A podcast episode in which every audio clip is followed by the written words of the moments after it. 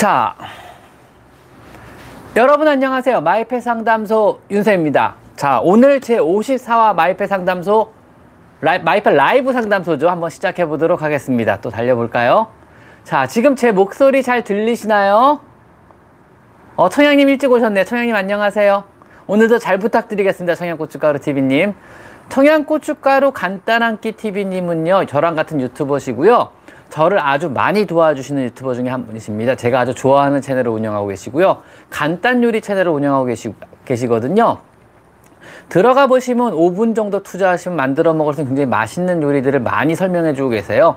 저도 많이 들어가서 해 먹는 요리들 중에 하나니까 한번 좀 출출하신 분들이나 뭐 간단하게 뭔가 만들어 먹고 싶은 분들은 한번 들어가 보셔도 좋을 것 같습니다.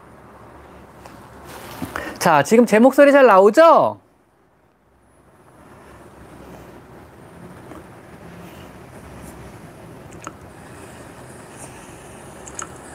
네, 잘 나오고 있는 것 같네요. 황도원님, 오자마자 후원자 등급 감사드립니다. 자, 항상 후원자 등급 오신 분들께 드리는 말씀이 있는데요. 제가 후원자 분들을 위해서, 그러니까 사실 멤버십 가입을 하면은 후원자 등급으로 승급이 되시고요. 한 달에 5천 원 정도 되거든요. 제가 특별하게 해드리는 게 근데 별로 없어요. 뭐 후원자 등급, 즉 멤버십을 가입하신 분들을 위한 어떤 영상을 따로 제작한 적도 없고요. 그 다음에 그분들을 위한 따로 정보 채널을 운영하지는 않고 있습니다. 뭐 앞으로도 그럴 계획은 없고요. 만든 모든 영상이나 모든 정보는 어, 구독자 모든 분들이 공유할 수 있게 할 예정입니다. 그래서 그분들을 특별하게 뭔가 해주도 해드리는 건 없지만 그럼에도 불구하고 후원자 등급에 가입하신 모든 분들께 진심으로 감사드리고요. 열심히 만들도록 하겠습니다. 아주 영상을 제작하는 사실상 되게 큰 힘이 되거든요. 많은 힘이 되고 있습니다. 부담도 약간 되고요. 열심히 하겠습니다. 감사합니다. 그리고 뭐 큰 거는 못해, 못해 드려도요. 뭐 후원자 등급 분들을 위한 뭐 앞으로 행사나 뭐 이런 계획은 전혀 없고요. 전혀 없고요. 그냥 큰 거는 못 해드려도요. 혹시라도 후원자 등급 분들이 제 채널에서 질문을 남기시면요. 그거는 제가 매일매일 확인해서 답변을 드리고 있거든요. 그래서 후원자 분들이 남기신, 제 채널에 남기신 질문들에 대해서는 제가 바로바로 답변해 드린다는 거. 이 정도까지만 제가 도와드릴 수 있을 것 같습니다. 어쨌든 후원자 등급 분들 항상 감사드립니다. 고맙습니다. 네, 백일된 아이는 원래 뭡니다. 서경님도 잘 알고 계시군요. 김채은님, 월, 원래 살던 집, 단 낮 시간에 지, 집사 없음. 대, 새로운 장소, 새로운 곳. 저희, 저희, 시어머니 하루 종일 양이랑 붙어 있음. 양이가 행복한 곳은 무슨 얘기인지 모르겠네요. 이게 매일 왔다 갔다 한다는 얘기인가요? 뭐 아니면 하루 정도 얘기인가요? 뭐 하루 한두 번 정도에 집에 그냥 혼자 둬도 상관이 없을 것 같은데 매일 그래야 된다 그러면 데리고 다니셔서 익숙해지게 하는 게 낫지 않을까요? 그리고 채은님 이렇게 도, 똑같은 내용으로 도배하시면 정말 그러다 큰일 나세요. 똑같은 내용으로 도배하시면 안 됩니다. 아셨죠? 방송하는 곳은 집도 아니고요. 그렇다고 뭐 제가 있는 병원도 아니고 여기는 동물권 심리연대 레이라는 동물보호 단체예요. 그래서 고양이 보호소를 운영하고 계시고요. 종로구 구기동 쪽에 위치한 동물보호소예요. 동물권 심리연대 레이란 곳이고 언제 인연 되시면 오셔서 봉사활동 한번 해보시면은 뭐 고양이 한 100여 마리가 살고 있거든요. 오셔서 청소도 하시고 주말마다 사람들 많이 와서 청소도 하고 뭐 애들 밥도 주고 이러고 가더라고요. 빗질도 해주고요. 그래서 언제 인연 닿으시면 오셔가지고 한번 봉사활동 한번 시작해 보시면 좋을 것 같아요. 여기는 동물권 시민연대 레이라는 동물보호소, 고양이 보호소고요. 여러분이 보내주시는 모든 슈퍼챗은요. 어, 이곳 레이센터 전부 다 제가 전달을 해드리고 있습니다. 제가 쓰는 게 아니고요. 그래가지고 뭐 질문을 빌미로 아니면은 그냥 얘들 캔값을 하라고 얘들 간식값을 하라고 많은 분들이 지금 슈퍼챗을 보내주고 계세요. 항상 라이브 방송 할 때마다 항상 감사드리고요. 보내주시는 모든 슈퍼챗은 이곳 레이센터에 제가 월말에 결산을 보고 전달을 하고 결산 내역은 제가 커뮤니티 게시판에 올린다는 거 그렇게 알고 계시면 될 것 같습니다. 두 살짜리 양이가 화장실 모래, 모래를 먹어요. 벤토나이트를요. 그럴 수 있어요. 고양이들은요. 정상적인 자연 상태의 고양이들도 미네랄 부족으로 인해서 모래를 조금씩 먹는다 그래요. 그래서 죽은 고양이를 부검해 보면은 뱃속에서 모래들이 조금, 조금씩 나오거든요. 정상적으로도 모래를 조금 먹을 수 있고요. 어린 고양이들은 특히 벤토나이트 모래 좀 조금씩 먹는 성향이 있더라고요. 그래서 벤토나이트 모래가 뭐 몸에 해롭냐 나쁘냐 이런 논란이 많은데 사실 그렇게 해롭다는 근거는 전혀 없습니다. 벤토나이트 모래는 그냥 점토예요. 자연 모래. 바꿔 말하면은 뭐 인공적으로 생산된 것도 아니고 시멘트가 들어가 있는 것도 아니고 뭐 어떤 화학물질이 들어간 것도 아니고 그냥 땅에서 캐서 캔 흙 중에 한 종류예요. 벤토나이트란 종류의 어떤 흙이고요. 요거를 바짝 말려서 부셔놓은 게 벤토나이트 모래. 우리가 고양이한테 쓰는 거거든요. 물론 이제 경우에 따라서는 이 점토 성분에 벤토나이트를 좀 더 강하게 단단하게 만들려고 경화제를 섞는 경우도 있고 냄새를 조금 더 잘 잡으라고 소취제를 섞거나 아니면은 여기에 뭐 어떤 향을 가미하거나 이런 화학적 성분이 들어가기도 하는데 본래 좋은 벤토나이트 모래들은 아무것도 안 섞어도 잘 굳고 냄새도 잘 흡수해요. 그래서 벤토나이트 모래는 자연 성분이고 실제 그냥 모래 중에 한 종류고요. 고양이들이 먹어서 별다른 문제를 안 일으키니까 너무 크게 걱정은 안 하셔도 됩니다. 자, 그리고 제니킴 누나 또 오셨습니다. 제니킴 누나 감사드립니다. 오늘 목 아프시지 않게 물 드시면서 말씀해 주세요. 늘 좋은 정보 주셔서 또 이마, 이마를 하려고 또 2만 5천 원을 쏘셨어. 감사합니다. 자, 미아, 미아님도 후원자 등급 감사드리고요. 조재건님, 날도 추운데 따뜻하게 하고 다니세요. 추룩, 사나 추룩값. 사나 추룩값도 보내셨다. 사나 지금 저쪽에서 자고 있는데, 꺼내올까 말까. 좀 이따가 사나야? 사나 일로 올래? 한번 데리고 와볼게요. 옵스. 자, 그래 사나야 너를 위해 추룩값을 쏘셨구나 조재건님이 또. 안녕 사나야. 으쌰 우리 사나 갈까? 으쌰 사나 좋아하는 사람들이 너무 많다. 사나는 팬이 많아서 사실은. 사나 인사? 사나는 팬이 많죠? 우리 사나 으쌰 사나가 인기쟁이는 맞죠? 알았어. 음 그랬어 사나가 말랐네 좀. 왜 이렇게 말랐지? 사나 오랜만에 보니까. 네, 사나. 조재건님 감사드립니다. 그리고 또 라붐님 감사드립니다. 5,900원. 제니킴 누나야 뭐 제가 항상 항상 감사드리고 있습니다. 제니 누나.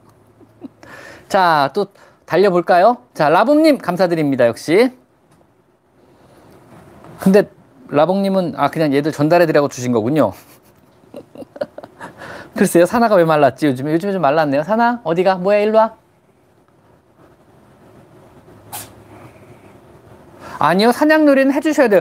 요즘에 그런 얘기 종종 듣네요. 다른 병원에 사냥놀이 해주지 말라 그랬다고. 애들의 사냥 본능을 자극해서 더 공격 성향을 강하게 나타내줄 수 있다는데, 이거는 지금까지 알려진 어떤 고양이를 키우는데 고양이 행동학적으로 맞지 않는, 전혀 위배되는, 배치되는 내용이고요. 모든 고양이 행동학자들이 교과서에 실린 내용의 제 의견이 아니고요. 모든 고, 고양이 행동학 교과서에는 사냥놀이를 많이 시키라고 돼 있어요. 그래가지고 실제로 몸에 축적된 에너지를 풀어주고 사냥 본능을 오히려 풀어줘가지고 고양이 행동학적 여러 가지 문제들 뭐, 뭐 사냥 뭐 너무 소심해서 생기는 문제라든가 너무 싸워 생기는 문제들 이런 걸 오히려 예방해주고 해결해 줄 수 있는 방법으로 제시 유일한 대안으로 제시하는 게 사냥놀이입니다. 실내에 있는 고양이들이 사냥놀이까지 안 시켜주게 되면은요 축적된 에너지를 풀 길이 없고 쌓이는 스트레스나 에너지를 발산할 능력이 없기 때문에 주인을 공격하거나 지나치게 소심해 심해지거나 애들이 행동학적 문제를 야기할 수 있거든요. 그래서 많은 사냥놀이를 시켜주라고 모든 고양이 행동학자들은 이구동성으로 얘기했고요. 모든 교과서에 행동학 교과서에는 고양이 관련된 내용을 보면은 사냥놀이를 시켜주라고만 되어 있습니다. 많이 시켜줘야 되고 최소 최소가요. 성묘 기준으로 어린애들은 훨씬 많이 시켜야 되고요. 성묘 기준으로 한 번 할 때마다 15분 이상씩 하루 4차례를 해주게 돼 있어요. 이게 고양이들이 하루 4차례 15분 정도 사냥을 사냥 활동에 쓰거든요. 몸을요. 전력 질주를 15분 할 수 있어요. 얘네 체력으로요. 15분 지나면 해, 해, 이러면서 더 못해요. 15분이 그러니까 한계거든요. 그래서 한계까지 몰아붙여라는 의미로 15분 동안 사냥놀이를 하루 4차례 해주라고 모든 행동학 교과서에 횟수와 분까지 쓰여 있습니다. 이거는 정설이고 사실이에요. 현재까지 과학적으로 알려진 모두 그 다음에 뭐 논문에도 실려 있는 내용들이고요. 이 논문들이 쌓이고 쌓이고 쌓이고 증명이 되고 증명이 되고 증명이 돼서 교과서에 실리게 되는 거거든요. 그래서 모든 행동학적 내용은 이 내용에 실려 있고 이걸 배우게 돼 있어요. 학생들도 수의사들도. 그러니까 이거랑 배치되는 내용이 뭐 사냥놀이 시켜주지 말아라, 만져만 줘라. 사냥놀이 시켜주면은 애들의 사냥 본능을 자극해서 싸나워져서 오히려 키우는데 힘들다. 이런 말은 모르겠어요. 제가 알고 있는 상식과 너무너무 배치가 되는 내용이거든요. 그래서 요거는 잘못된 상식이고요. 실내 좁은 공간에서 고양이를 키우면서 사냥 놀이마저 안 시킨 시킨다 그러면 이거는 거의 학대에 가까운 수준이에요. 이거 어떤 의미냐면요. 레트리버다 아니면은 뭐 비글 같은 개를 좁은 아파트에서 키우면서 산책마저 안 시키는 그거랑 똑같다고 보시면 돼요. 강아지를 좁은 아파트에서 키우면서 산책마저 안 시키면 그것도 학대의 일종이거든요. 그건 학대 맞아요, 그거는요. 외국 같은 경우 미국의 일부 주는 실제로 동물 학대로 고발을 당해도 이상하지 않은 내용이고 실제로 벌금을 물려요. 미, 유럽의 몇 유럽의 몇 개 나라와 미국의 몇 개 주는요. 강아지의 하루 산책량을 정해놓고 그 산책량을 충족하지 못하면 이웃집이 고발을 하고요. 실제로 고발 때문에 동물학대로 인해서 벌금을 물기도 해요. 그 내용하고 일치가 되거든요. 고양이를요. 밖에 산책도 어차피 못 시키잖아요. 집에 사냥놀이마저 안 시킨다는 건 강아지를 산책 안 하고 키우는 거랑 똑같다고 보시면 됩니다. 사냥놀이는 고양이에서 굉장히 중요한 문제니까요. 열심히 열심히 많이 시켜주셔야 되고요. 만약에 사냥놀이가 행동학적으로 맞지가 않고요. 사냥놀이 해주는 게 얘들의 어떤 사냥 본능을 자극해가지고 오히려 오히려 실내 생활 주인과 실내 생활에 방해가 된다 그러면요. 그렇게 많은 오뎅꽃이나 뭐 수도 없이 종류가 많은 낚싯줄을 팔 리가 없잖아 이게 왜냐면 행동학적하고 비- 배치가 되는 건데 그런 장난감이 버젓이 팔면 이게 뭐 동물학대 장난감인가요 그게 말도 안 되는 내용이잖아요 실제로 그런 내용이 왜 도는지 모르겠고 그런 내용을 왜 설명하는 수의사가 뭐 수의사 아닐 거예요 제 생각에. 간호사분이 모르고 잘못 말씀하신 게 아닌가 싶긴 한데 그런 내용을 어디서 들었는지 모르겠지만 잘못 알려진 상식입니다. 실내에 사는 고양이들은요 여러분 많은 오뎅 다양한 사, 여- 사냥물을 가지고 예를 들면 조그만 공도 사냥물이 될 수 있고요. 낚싯줄에 달린 여러 가지 뭐 여러 가지 오브제들도 사냥물이 될 수가 있고요. 오뎅꽃에 달린 여러 가지 오브제들도 역시 사냥물이 될 수가 있습니다. 그런 거 여러분의 손과 발만 빼고 나머지를 최대한 이용해서 최대한 많은 사냥놀이를 해주시는 것이 고양이의 정신적 건강과 육체적 건강을 위해서 굉장히 중요하다는 거. 특히 정신적 건강과 주인과 유대를 위해서는요. 사냥놀이만큼 좋은 놀이가 없어요. 이거는요. 그래서 지금 갑자기 흥분해서 목소리가 커지고 말이 빨라진 건 죄송하지만 고양이에게 사냥놀이를 뺏는 건 너무 잔인한 행동이라고 생각을 해요. 그래서 뭐 여러 가지 이유를 들어서 고양이한테 사냥놀이 하는 건 잘못된 거고 고양이한테 사냥놀이 해주면은 키우는데 힘들어지고 고양이한테 사냥놀이 해주면 사냥 본능을 자극해서 고양이 싸우는데 이건 잘못된 상식이라는 거. 잘못 알려진 내용이고요. 잘못된 상식이고 이런 말 들으시면 안 돼요. 이거는요. 왜냐하면 교과서에 실린 내용이고 이미 다 알려진 내용이고 연구가 된 내용이고 수많은 논문으로 증명이 된 내용이란 말이죠. 이거를 지금 와서 뭐 수의사가 말했다고 뒤집어야 뒤집어질 수가 없는 내용이 사실이니까요. 과학적인 사실을요. 누가 말한다고 쉽게 뒤집어질 수 없는 게 팩트는 팩트니까요. 뭐 이게 내 개인 생각이나 개인 의견을 말하는 게 아니에요. 이거는 팩트를 말하는 거예요. 과학적으로 이미 오래전부터 연구 결과로 입증이 된 사실을 말씀드리는 거지. 이게 뭐 어, 수의 동물 뭐 고, 고양이 잘하는 윤쌤이 그런데 사냥놀이 하면 좋대더라. 이거를 말하는 게 아니야. 실제로 좋아서 좋다 그러는 거거든요. 팩트는 팩트일 뿐입니다. 팩트는요, 실제로 고양이에게 알려진 팩트는요, 실내 생활에서 고양이를 키우는데 가장 좋은 고양이의 정신적 건강을 해- 해결해주고 스트레스를 풀어주며 주인과의 유대관계에 도움이 되는 가장 좋은 운동은 사냥놀이라는 거. 그래서 다양한 사냥물을 가지고 다양한 방법으로 다양한 사냥놀이를 시켜주시는 게 좋다는 걸 알려드리는 거예요. 실제로 이런 것도 좋은 사냥놀이 한- 하나가 있고 작은 상자들이나 이런 것들도 굉장히 좋은 사냥놀이에 어떤 애들이 숨어 있다가 덮치거나 어딘가 숨어 있다가 뛰어나오거나 아니면 혼자서 막 상상의 나를 펼쳐가지고 숨어 있다가 자기가 상상하는 어떤 사냥물을 생각하면 여기를 뛰어다니는 이런 행동들도 전부 다 혼자 놀 때 좋은 사냥 연습이 될 수 있거든요. 사냥 연습, 사냥놀이 고양이 생활에, 고양이 생존에 굉장히 중요하다는 건 꼭 좀 알아줬으면 좋겠어요. 아셨죠? 네, 사냥놀이 시켜주는 게 무조건 좋습니다. 그래도 시켜주는 게 좋은가는 뭔 내용인지 모르겠지만 일단 그렇습니다. 갑자기 15분 지나도 20분 어린 고양이들은 15분 지나도 헥헥거리면서도 뛰어요. 조금 더 오래 놀아주시고 조금 더 자주 놀아주세요. 이거 15분 세 차례 네 차례는요 대부분의 경우 성묘 기준이고요. 어린 고양이는 그런 거 없어요. 그냥 미친 듯이 뛰어요. 그러다가 나중에 숨 차가지고 애들이 넘어갈 때까지 놀아주거든요. 팔 아프시면 손 바꿔가고요. 또 팔 아프시면 자동으로 노는 거 던져주시고 이러면서 놀아주시면 좋아져요. 많이 놀아주세요 그냥. 양이 2년간 저랑 잠만 잤는데 갑자기 울 엄마랑만 자요. 데리고 와도 엄마한테 또 가요. 저 싫어진 걸까요? 자기가 원하는 데서 자게 두세요. 선택권이 있잖아요, 고양이를. 고양이 선택권을 뺏지 마세요. 일단 뭐 어떤 이유에서든지 몰라도 엄마가 갑자기 마음에 든 거겠지. 엄마 냄새가 좋아서 드시고요.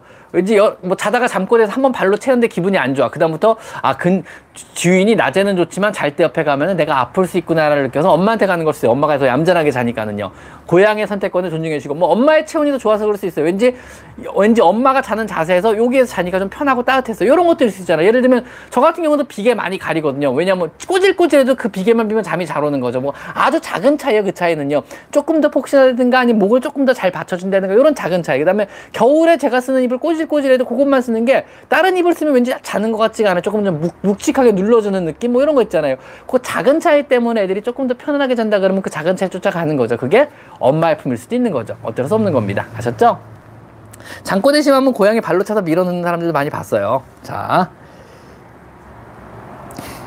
자, 아이가 거실에서 혼자 자려고 해요. 이것도 역시 마찬가지. 고양, 잠자리는 고양이 스스로 선택하게 해주시는 게 좋아요. 뭐 더워서일 수도 있어요. 거실이 편해서일 수도 있고요. 딱딱한 바닥이 좋아서일 수 있어요. 잠자는 습관은 다양하고요. 자기가 원하는 곳에 잘수 있게 해주시면 좋습니다. 근데 이제 이게 일본에서 쓰는 방법이래 우리나라는 아니고요. 일본 수의사한테 들은 얘기인데요.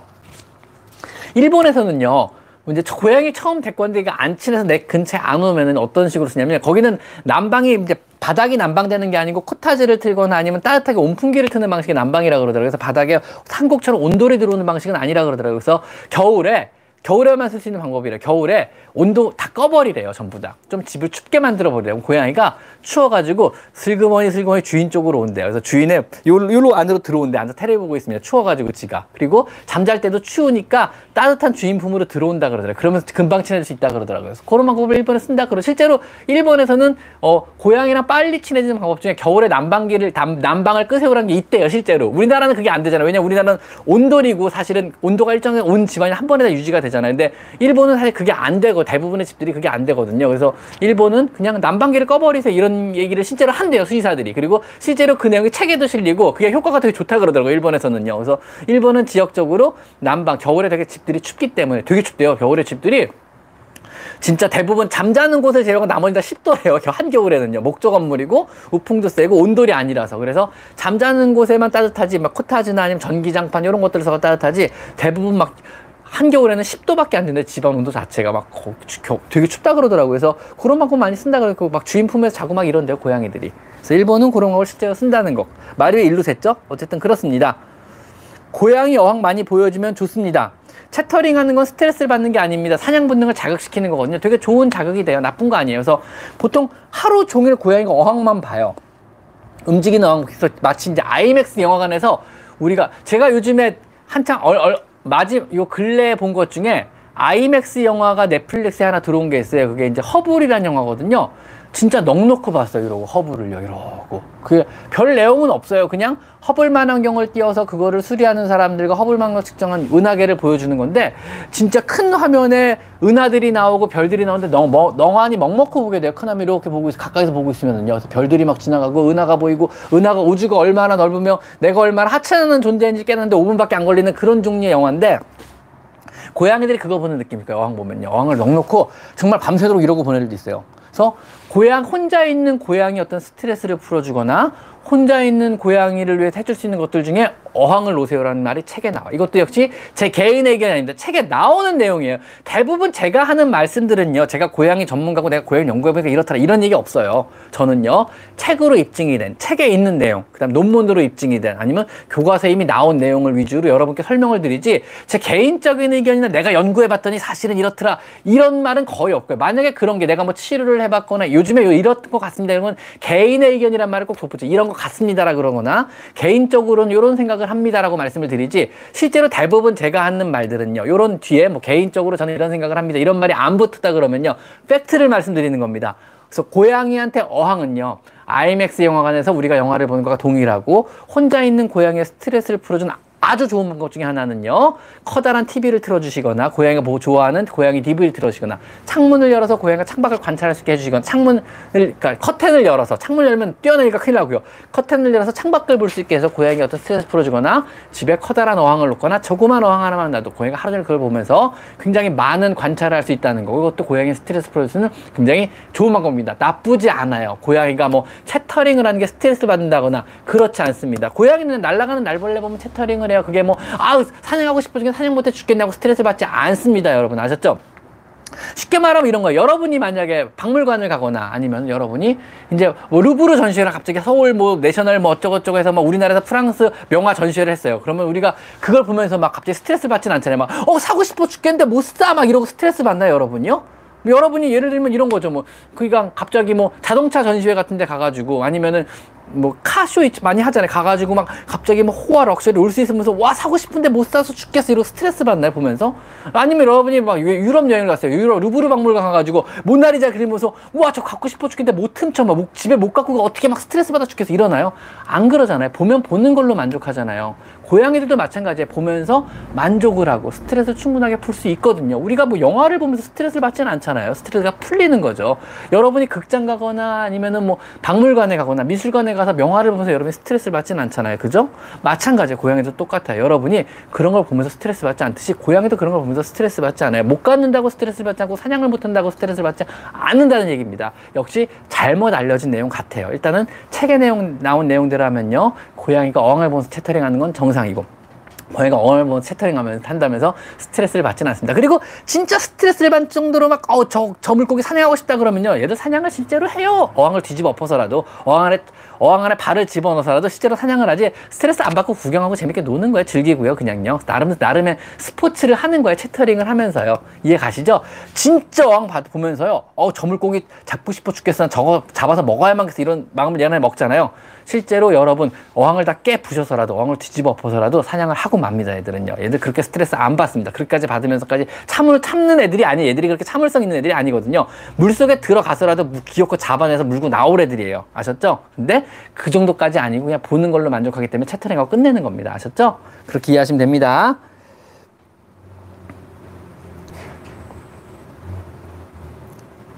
자, 6개월 된 길냥이를 입양했는데 간식을 주면 엄청 좋아하는데 씹으면 칩이 한 방울씩 뚝뚝 떨어져 괜찮을까요? 괜찮을 것 같은데 좋아 설리는 거 아니에요 이거는요? 일단 6개월이라 그러면 구내염 같은 건 아닐 거고요. 그죠?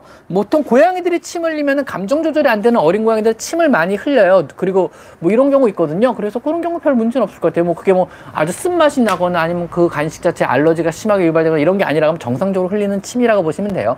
우리도 사람 어린애들 사탕 주면 침 뚝뚝 흘리면서 먹잖아요. 그거랑 똑같아요. 근데 어른들은 사, 사탕 주면 침 흘리면서 먹는 아니 우리 감정 조절을 하잖아요 아 너무 맛있어 너무 좋다 이러면서 침 뚝뚝 흘리면서 먹는 어른은 없잖아요 근데 우리 생각해보세요. 우리가 어렸을 때 사탕 주면 침을 사방을 흘리면서 먹었어요. 너무 맛있으니까 침이 맛있다는 그 자극 때문에 뇌에서 지나치게 막 흥분도가 높아지면서 침이 지나치게 많이 분비가 되는 거죠. 그거를 제대로 삼키질 못할 정도로 분비가 되니까 뚝뚝 흘리는 거죠. 감정 조절 문제거든요. 요거는요. 너무 좋다는 감정. 그 다음에 너무 좋으면 또 어떻게 어리, 오줌을 질질질 지리기도 하잖아요. 너무 좋으면 그럴 수 있거든요. 근데 어른들은 어, 안 질리지 안 지리지 어디 어른이 뭐야? 초등학생만 해도 안 지리잖아요. 너무 좋다 그래서 마찬가지. 너무 무섭다 그래서 안 지리잖아요. 왜냐면 감정 조절 을 하기 시작하는데 부경감 신경을 억제해가지고 감정 조절을 하기 시작하는 거거든요. 우리도요.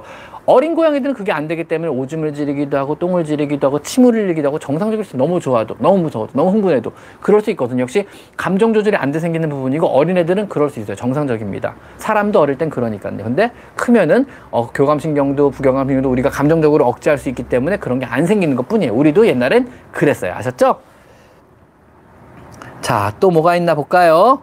아묵한님은 얘기했고, 그 다음 또, 자, YML님. 안녕하세요. 항상 잘 보고 있습니다. 신부전 고양이 줄기 치료 추천해 주시는데 효과가 있나요? 잘 모르겠어요. 왜냐하면은 신부전 고양이를 줄기 세포 치료를 했더니 효과가 있더라라는 아직 그, 그게 없어요.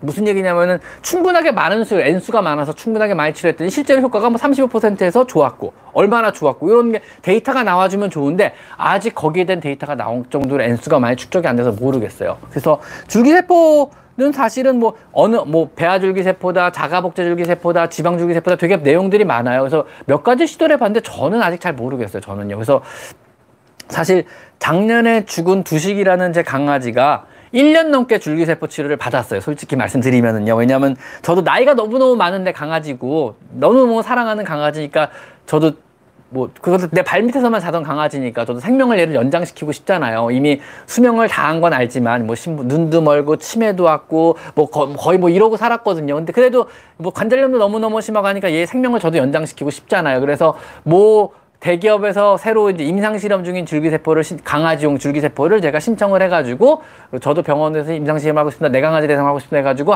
진짜 한 달에 한 번 줄기세포를 제가 아이 계속 주사를 했어요. 근데 효과를 사실 별로 못 봤어요. 그래서 줄기세포를 저희는 병원은 시도를 지금 안 하고 있거든요. 뭐 그거 말고 더 효과가 좋은 줄기세포가 있다고 선배님들도 얘기하시고 아는 형님도 뭐 되게 유명한 원장님이죠. 아크리스 원장님도 일본에서 줄기세포 시술을 데리고 와서 병원에 이제 병원에다 시설들을 줄기세포를 생산하는 시설들을 갖추고 채취해가지고 자가복제 줄기세포를 만들고 이런 작업들을 하시는데 아직은 N수가 충분치 않고 실제로 뭐 효과가 어느 정도 있다 없다 이런 말들이 많아서 아직은 모르겠어요. 그리고 실제로 사람에서도 줄기세포가 뭐 드라마틱한 효과를 본다거나 실제로 치료 효과가 좋다거나 이런 게 잘 없어요. 아직은요. 뭐 논문이 가끔 나오긴 하지만 아직도 공론화돼가지고 정상적으로 정식적으로 뭐 치료를 하거나 이런 게 많이 없거든요. 그래서 사람에서도 아직 충분한 N수 확보 안 됐고 사람에서도 충분한 근거가 없는 아직까지는 뭐 줄기세포 치료 때 신장이 좋았더라 줄기세포 치료 때 암이 나왔더라 뭐 줄기세포 치료했더니 뭐 눈이 좋았더라 이런 게 없거든요 사람에서도요. 그래서 강아지에서도 아직 그런 근거를 확인할 정도의 충분한 어떤 N수가 나오지 않았기 때문에 뭐 신부전에서 줄기세포 치료하면 효과가 있나요 그러면 저는 글쎄요라고 말씀드릴 수밖에 없어요. 그래서 제 환자가 만약에 선생님 이러이러하고 이러이러한데 줄기세포 치료를 받아야 될까요라고 제 제가 제 담태가 주치니까 제가 주치니까 조, 물어본다 면 제가 조언을 해드려야 되잖아요. 그래서 뭐 해보는 건 나쁘지 않지만 기대는 하지 마십시오까지가 제 의견일 것 같아요. 뭐 해볼 수 있는 데까지 해봐 후회는 없으니까요. 그래서 해볼, 해볼 수 있는 거 주인분이 하시겠다. 우리 병원에서 시도는 안 하겠지만 저는 시도 안 할 거예요. 일단 저는 시도를 안 하겠습니다. 뭐 시도하면 돈이야 되겠지만 일단은 제가 확신이 없는 걸 어떻게 시도하겠어요. 그건 아니고 원하시는 병원 가서 하십니다. 그러면 최대한 도와는 드리겠지만 뭐 후회 없이 치료하시는 도와는 드리겠지만 뭐 저는 그렇게 확신을 갖고 있지 않습니다라는 말씀을 드릴 것 같아요. 제 손님한테는요. 일단 저는요. 자. 여기까지가 제 줄기세포에 대한 개인적인 소견입니다. 개인적인 소견. 물론 여기 강력한 믿음을 갖고 계신 수의사분들도 많이 계시기 때문에 저는 뭐라고 여기서 더 찐, 더 말씀드리기는 힘들 것 같아요. 근데 저 개인적인 소견은 저는 아직 잘 모르겠다. 그래서 뭐 이게 만약에 치료과가 진짜로 좋다 그러면은 저는 너무 좋죠. 그럼 제 환자들도 지금 신부전 환자들도 많고 당장 신장 안 좋은 애들도 있고요. 그 다음에 여러 가지 뭐 치매 진행되는 애들도 너무너무 많고요. 얘네들한테 굉장히 좋은 돌파구가 될 수 있거든요. 돌파구 어떤 뭐 돈을 떠나가지고 돌파구가 있다 그러면 얘들한테 어떻게든 치료해서 생명을 연장하고 생명이 연장되면은요 그만큼 저한테 좋은 거잖아요 결과적으로. 어떤 치료를 계속적으로 받을 수 있고 관리를 받을 수 있고 저도 돈을 벌 수 있는 거잖아요 결과적으로. 경제동물도 접근해 보면 그렇잖아요. 근데 제가 시도를 안 하고 있다는 거는 어떤 아직까지 경쟁률을 떠나서 이게 어떤 효과가 있다 없다 제가 어떤 잘 모르겠어요. 솔직히 확신이 하나도 없어요 그래서 확신 있다 그러면 저도 권유하고 제가 적극적으로 써보고 아니면 보내든가 받아서 써보든가 할 텐데 제가 확신이 전혀 없어요. 전혀. 요만큼도 없어요. 솔직히 말하면요. 정말 요만큼도 없어요. 아직은요. 그래서 나중에 이게 좀 더 앞으로 발전이 많이 될 거예요. 그래서 지금 제가 많이 기대해 보고 있는 분야가 아직은 아니겠지만 앞으로 10년 이내에 어느 정도 좀 기대가 효과를 볼 수 있지 않은 분야가 바로 어 일단 줄기세포 분야하고요. 그 다음에 인터페론 분야하고요. 그 다음에 유산균 분야, 세 분야예요. 이 세 분야가 아직까지 논문도 많이 나고 뭐하는데 구체적으로 치료해서 실제로 좋았다는 게 없어요. 솔직히 말하면요. 지금도 막 여러분 막 영, 죄송한 말씀이지만 뭐 굉장히 많은 분들이 뭐 유산균 이것저것 좋다는 거다 먹이고 계시잖아요. 근데 저 잘 모르겠어요. 아직은요. 근데 언젠간 요거 자체가 유산균이 우리 장내 아니면 우리 구, 구강내 쉽게 말하면 저는 유산균의 좋은 부분은요 소화기 계통이라고 해요 구강을 포함한 그러니까 만성 구내염도 마찬가지고 그 다음에 만성 설사나 아니면 어떤 소화계통의 질환이나 이 트러블을 언젠간 유산균이 해결해 줄 수 있다고 봐요. 이게 지금은 상품화되고 제대로 되는 게 없어요. 아직은요. 사람에서도 없어요. 죄송한데. 그냥 몇 가지만 발견됐어요. 몇 가지만 헬리코박테 좋다는 거 뭐 이런 거 몇 가지만 발견이 됐는데 실제로 사람한테 실제로 적용했을 때 실제로 좋냐 논문 데이터가 있냐 아직 잘 모르겠어요. 조금 몇 가지만 좀 발견됐고 동물에서는 잘 모르겠어요. 그래서 유산균 쪽은 언젠간 10년 내에는 뭔가 좀 나오지 않을까. 그다음 인터페론 역시 약간의 효과는 봐요. FIP에서도 약간의 효과는 봐 인터페론이. 근데 지금 뭐 신약에 한참 쓰다가 신약 갑자기 나오는 바람에 요즘엔 잘 안 쓰고 있는데 인터페론이 어느 정도 효과는 있는 것 같은데 아직까지 구체적으로 퍼스 specific하게 뭐 고양 인터페론을 실제로 써봤더니 좋다더라 이런 말을 저도 한번 써봤거든요 한동안요. 근데 아, 아직 잘 모르겠어요. 근데 이것도 언젠가는 폭발적으로 성장할 시장이 아닐까. 언젠가는 고양의 난치성 질병을 정말 효과적으로 제거해 줄 수 있을까. 면역을 폭발적으로 증가시키는 어떤 게 있지 않을까 싶어 인터페론 쪽 치료도요. 근데 아직은 아니고요. 마지막으로 역시 줄기세포 치료. 이것도 사람에서 정착이 되고 사람에서 실제로 효과가 있고 사람에서 막 갑자기 막 손가락이 자라기 시작하고 사람에서 없는 일이 생기기 시작하든가 뭐 여러 가지 사람에서 기적적인 일이 생기기 시작하는 게 어느, 어느 순간 있을 거예요 내 생각에는요. 어느 순간에 폭발하는 시기가 있을 거예요. 의학적으로. 연구를 엄청나게 하고 있으니까 틀림없이요. 근데 그게 되면 그때가 되면 동물들도 그때가 오지 않을까. 근데 아직은 역시 아니라는 거 잘 모르겠어요. 아직은요.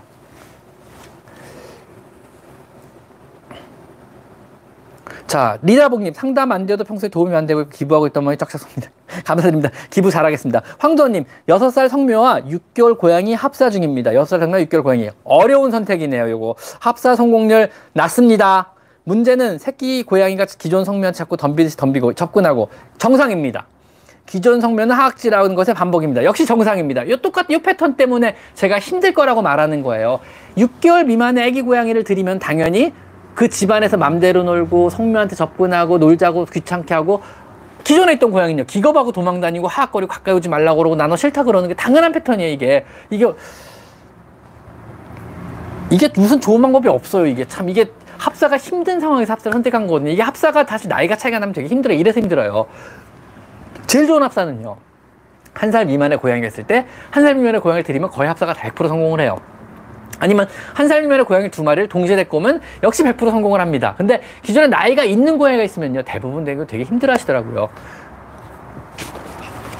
이 합사의 포인트는 뭐냐면요. 애기 고양이가 아니에요. 애기 고양이 상관없어요. 애기 고양이는 어차피 똥고양이고 아무 생각이 없는 애, 걔는요. 그냥 걔는 갑자기 새 영역권에서 마냥 신나고 새 영역권에 들어와서 자기 영역을 조금 조금씩 늘리고 자꾸 새 밥 주고 와 신난다 즐겁다 이거 뭐지? 와 이상한 사람도 있어 어, 어른도 있어 어른 고양이도 있다 이러고 걔는 그냥 미친 미친 애처럼 뛰어다니는 게 정상이고요. 걔는 아무런 문제가 없어요. 걔는요. 걔는 신경 쓸 이유도 없고 신경 쓸 필요도 없어요. 밥만 주시면 돼요. 걔는요.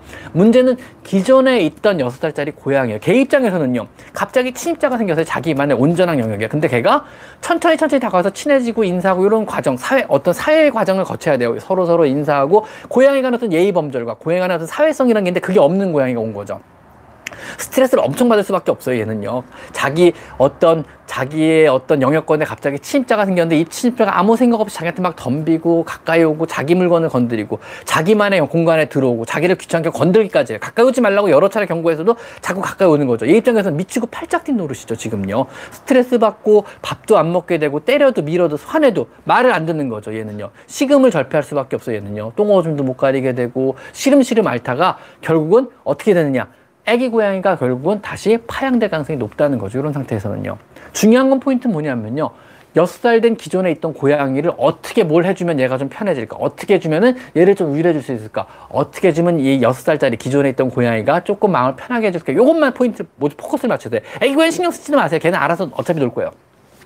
조금 더 기존에 있던 고양이의 스트레스를 있는 여러 가지 방법들 강구해 보세요. 뭐 캣타워도 새로 놔주시고 더 맛있는 것도 갖다 바치고 조금 더 안아주고 조금 더 만져주고 조금 더 사용들이 많이 해주는 거예요. 애기 고양이 신경 쓰지 마시고요. 그래서 어, 이 큰 고양이를 풀어주셔야 돼요. 얘를요. 괜찮아 괜찮아 아직도 여긴 네 영역이고 새로운 친구가 너한테 싫어한다면 접근을 못하게 할게요. 새끼 고양이 접근 못하게도 막아주고 한동안 칸막이도 쳐주고 얘를 딴 데로 자꾸 보내려고 그러고 해보고 그래서 너무 스트레스 받지만 천천히 친해질 때 너무 너무 너무 네가 신경 쓸 이유가 없어 쟤 아무것도 안 이런 식으로 해서 기존에 있던 고양이를 잘 잘잘잘 해주셔야 되는 거지 새끼 고양이 신경 쓰지 마셔야 돼요. 그래도 얘가 납득을 못하고 나 너무 스트레스 받아 미치겠어. 나 너무 힘들어. 나 지금 밥도 못 먹고 죽겠어. 나 지금 어떻게 좀 해줘. 막 이런 식으로 넘어가서 막 한두 달이 지났는데도 삐쩍삐쩍 마르고 밥도 안 먹고 막 토하고 설사하기 시작한다 그러면은 합사 실패. 안 되는 거예요. 그때는요. 아셨죠? 합사에 관련된 제 영상이 되게 많으니까 하나 둘씩 읽어보시고 그대로 한번 해보세요. 그래도 안 되면 안 되는 거예요. 그거는요. 합사 성공률 50% 미만입니다. 그 경우는 아셨죠? 자, 차지은님, 어제 둘째 데려왔는데 서로 화학질을 해서 바로 격리를 하고 첫째가 장난감을 가지고 놀다가도 화학질을 하여 제가 어떻게 해야 될까? 역시 똑같은 말씀 드렸습니다. 분리하시고 서로 마주보게 방면문 사이로 마주보게 마시고 반만 마주보게 주세요. 그런 식으로 하고 냄새 교환이나 여러 가지 방법들, 그 다음에 합사의 여러 가지 순서와 단계와 방법들과 합 여러 가지 툴들, 예를 들면 페로몬 제제라든가 아니면 목에 씌우는 여러 가지 뭐 어, 카밍 칼라라든가 아니면 집에서 여러 가지 쓰는 여러 가지 것들이 되게 많거든요 생각보다. 그런 것들은 제 영상 보면 제가 많이 설명을 해놨어요. 그것도 하나하나 공부를 하셔야 돼요. 공부 안 하면 안 돼요 이게요. 합사가 되게 어려운 문제거든요. 그러면서 서로 대면 대면해지고 서로 관심이 없어 보이면 그때 방면을 치우고 서로 합사를 천천히 다시 시작을 해보시는 거죠. 아직은 붙여놓는 게 아니고 떨어뜨려 놓으셔야 되고요. 서로 서로 냄새 교환까지만 하다가 냄새 교환에도 서로 반응이 없으면 그 다음부터 서로 쳐다보게 하는 거죠 방면문 사이 사이로. 그 다음에는 방면문마저 치워버리고 요거는 여기까지 가는데 한 달 걸릴 거예요. 애들 나이에 따라서 애들의 어떤 성격에 따라서 성향에 따라서 원, 완전히 다르기 때문에 요건 합사 관련된 제 영상은 네다섯 개 정도 올린 것 같아요. 내 기억에 네다섯 개 이상 올라, 올라간 것 같은데 그 영상들 다 보시고 차근차근 공부하시는 수밖에 없을 것 같아요. 이건 금방 그렇게 안 됩니다. 차지연님. 갑자기 애들을 합쳐놓으니까 서로 서로 사랑하고 서로 핥아주고 와 나 그동안 너무 외로워서 너무 반가워 친구야 뭐 이런 거 꿈나라에서나 있는 일입니다. 꿈속에서도 있기 힘든 일 중에 하나 하나가 아닐까요? 뭐 확률 5% 미만 잡습니다. 갑자기 둘이 합쳐놓자마자 그런 확률 5% 미만 잡습니다. 불가능한 일이에요. 렌 생각을 해보세요. 여러분이 만약에 열 평 원룸에 지금 살아요. 그냥 각자 생각해 상상을 해보세요. 내가 지금 월 열평 원룸에 사는데 랜덤으로 건물 관리인이 갑자기 아니면은 뭐 대통령이 아니면은 뭐 나라에서 아니면 갑자기 어 집이 많이 부족하니까 지금부터 두명 2인 1실로 합쳐 사는 겁니다. 알았죠? 이러고 갑자기 지, 랜덤으로 지나간 사람 아무나 남자 여자도 구분 없어요. 그나마 아무나 붙잡아 가지고 10평짜리 당신의 원룸에 갑자기 집어넣어 준 거예요. 갑자기 어이구 사랑합니다. 어이구 우리 같이 잘 지내봅시다. 이러고 서로 잘 지낼 수 있을 것 같으세요? 되게 힘들 거예요. 아마 같이 어느 정도 적응하는데 평생 적응을 못 할 수도 있고 한 달 만에 적응할 수도 있고 일주일 만에 적응할 수도 있고 평생 안 될 수도 있어요. 문제 아시겠죠? 그 상황에 처한 거예요. 고양이가 지금요. 천천히 천천히 시간을 두고 서로 서로 친해지고 만족스럽게 만들어지는 과정이 필요한 거지. 갑자기 합쳐 갑자기 결혼한다고 생각을 해보세요, 여러분. 아무도 모르는 사람하고 랜덤하게 결혼을 해야 되는 거야. 눈 감고 갑자기 깜깜이로요. 나 눈 감고 가다가 딱 눈 뜨고 보는 사람하고 무조건 결혼을 해서 살아야 돼요. 어떤 상황일 것 같으세요? 자, 그 느낌 그대로 고양이한테 가져가 보세요. 어떤 상황일 것 같으세요? 합사 쉽지 않습니다, 여러분. 갑자기 데리고 오는 거 쉽지 않습니다. 어차피 두 마리를 키울 것 같으시면은요, 아기 때부터 두 마리를 키우세요. 그게 제일 편해요. 사실 고양이는요, 두 마리 키우는 게 여러분도 편하고 고양이도 편해요. 하, 항상 강조하는 거지만요, 외동량보단 두 마리가 무조건 좋습니다. 이건 사실이에요. 근데 두 마리가 안 친하면요, 두 배로 힘들어요. 서로 서로 다 안 좋아요. 고양이 둘, 두 마리도 안 좋고 여러분도 안 좋아요. 근데 두 마리 고양이가 친하다 그러면은요, 가장 베스트예요. 여러분 진짜 편해요. 고양이도 진짜 편해요. 최고의 베스트 선택이거든요. 그러니까 애초에 여러분이 고양이를 입양하기로 결정했습니다. 제 예상 그거예요. 한 마리 키우나 두 마리 키우나 크게 손이 안 가요. 어차피. 그리고 오히려 손이 들 갈 수도 있어요. 고양이 두 마리가 서로 서로 놀아가지고 주인에 대한 의존도가 떨어지거든요. 그래서 애초에 내가 고양이 한번 키워볼까 그러면요. 새끼 두 마리를 입양하세요. 아기 때. 새끼 두 마리를 입양해서 두 마리 동시에 키우기 시작하시는 게 사실은 베스트예요. 근데 단점이 딱 하나 있어요. 여기에는요. 뭐냐면은요, 뭐 공간적이자 괜찮아요. 두 마리 같이 키우니까요. 그 다음에 뭐 여러분의 어떤 시간적인 제약이나 밖에 나갔을 때 어떤 미안한 마음이나 모든 게 다 좋아요. 사실 여러분 손도 훨씬 덜갈수 있어요. 왜냐면 여러분이 안 놀아줘 둘이 알아서 노니까는요. 근데 딱 하나 있는 게 뭐냐면요, 비용이 두 배로 들어요. 손은 두 배가 안 들어요. 손은 뭐 1.5배 아니면 그냥, 그냥 똑같이 한 번 손 가는 것밖에 안 들어요. 솔직히 말하면요. 근데 비용은 정확히 두 배가 듭니다. 두 마리를 키우면요. 왜냐면 병원비 두 배 들고 당연하고요. 모래 비용 두 배 듭니다. 사료 비용 두 배 듭니다. 진짜로 두 배 들어요. 밥그릇도 두 개 사야 되고요. 무슨지 아시겠죠? 비용은 두 배가 든다는 거. 그것만 감안하시면 되고요. 그냥 가능하다면 비용의 부담이 크게 없으시다면요. 처음부터 두 마리 키울 것을 권해드릴게요. 그게 제일 나은 것 같아요. 저는요. 벤토모레를 좋아하는데 소변을 너무 낮은 자세로 서서 생식기에 자꾸 벤토가 묻어요. 그걸 떼겠다고 할 테면 자꾸 먹어요. 어떡하죠? 일단은 벤토모레를 떼겠다고 먹는 거는 별 큰 문제가 아닙니다.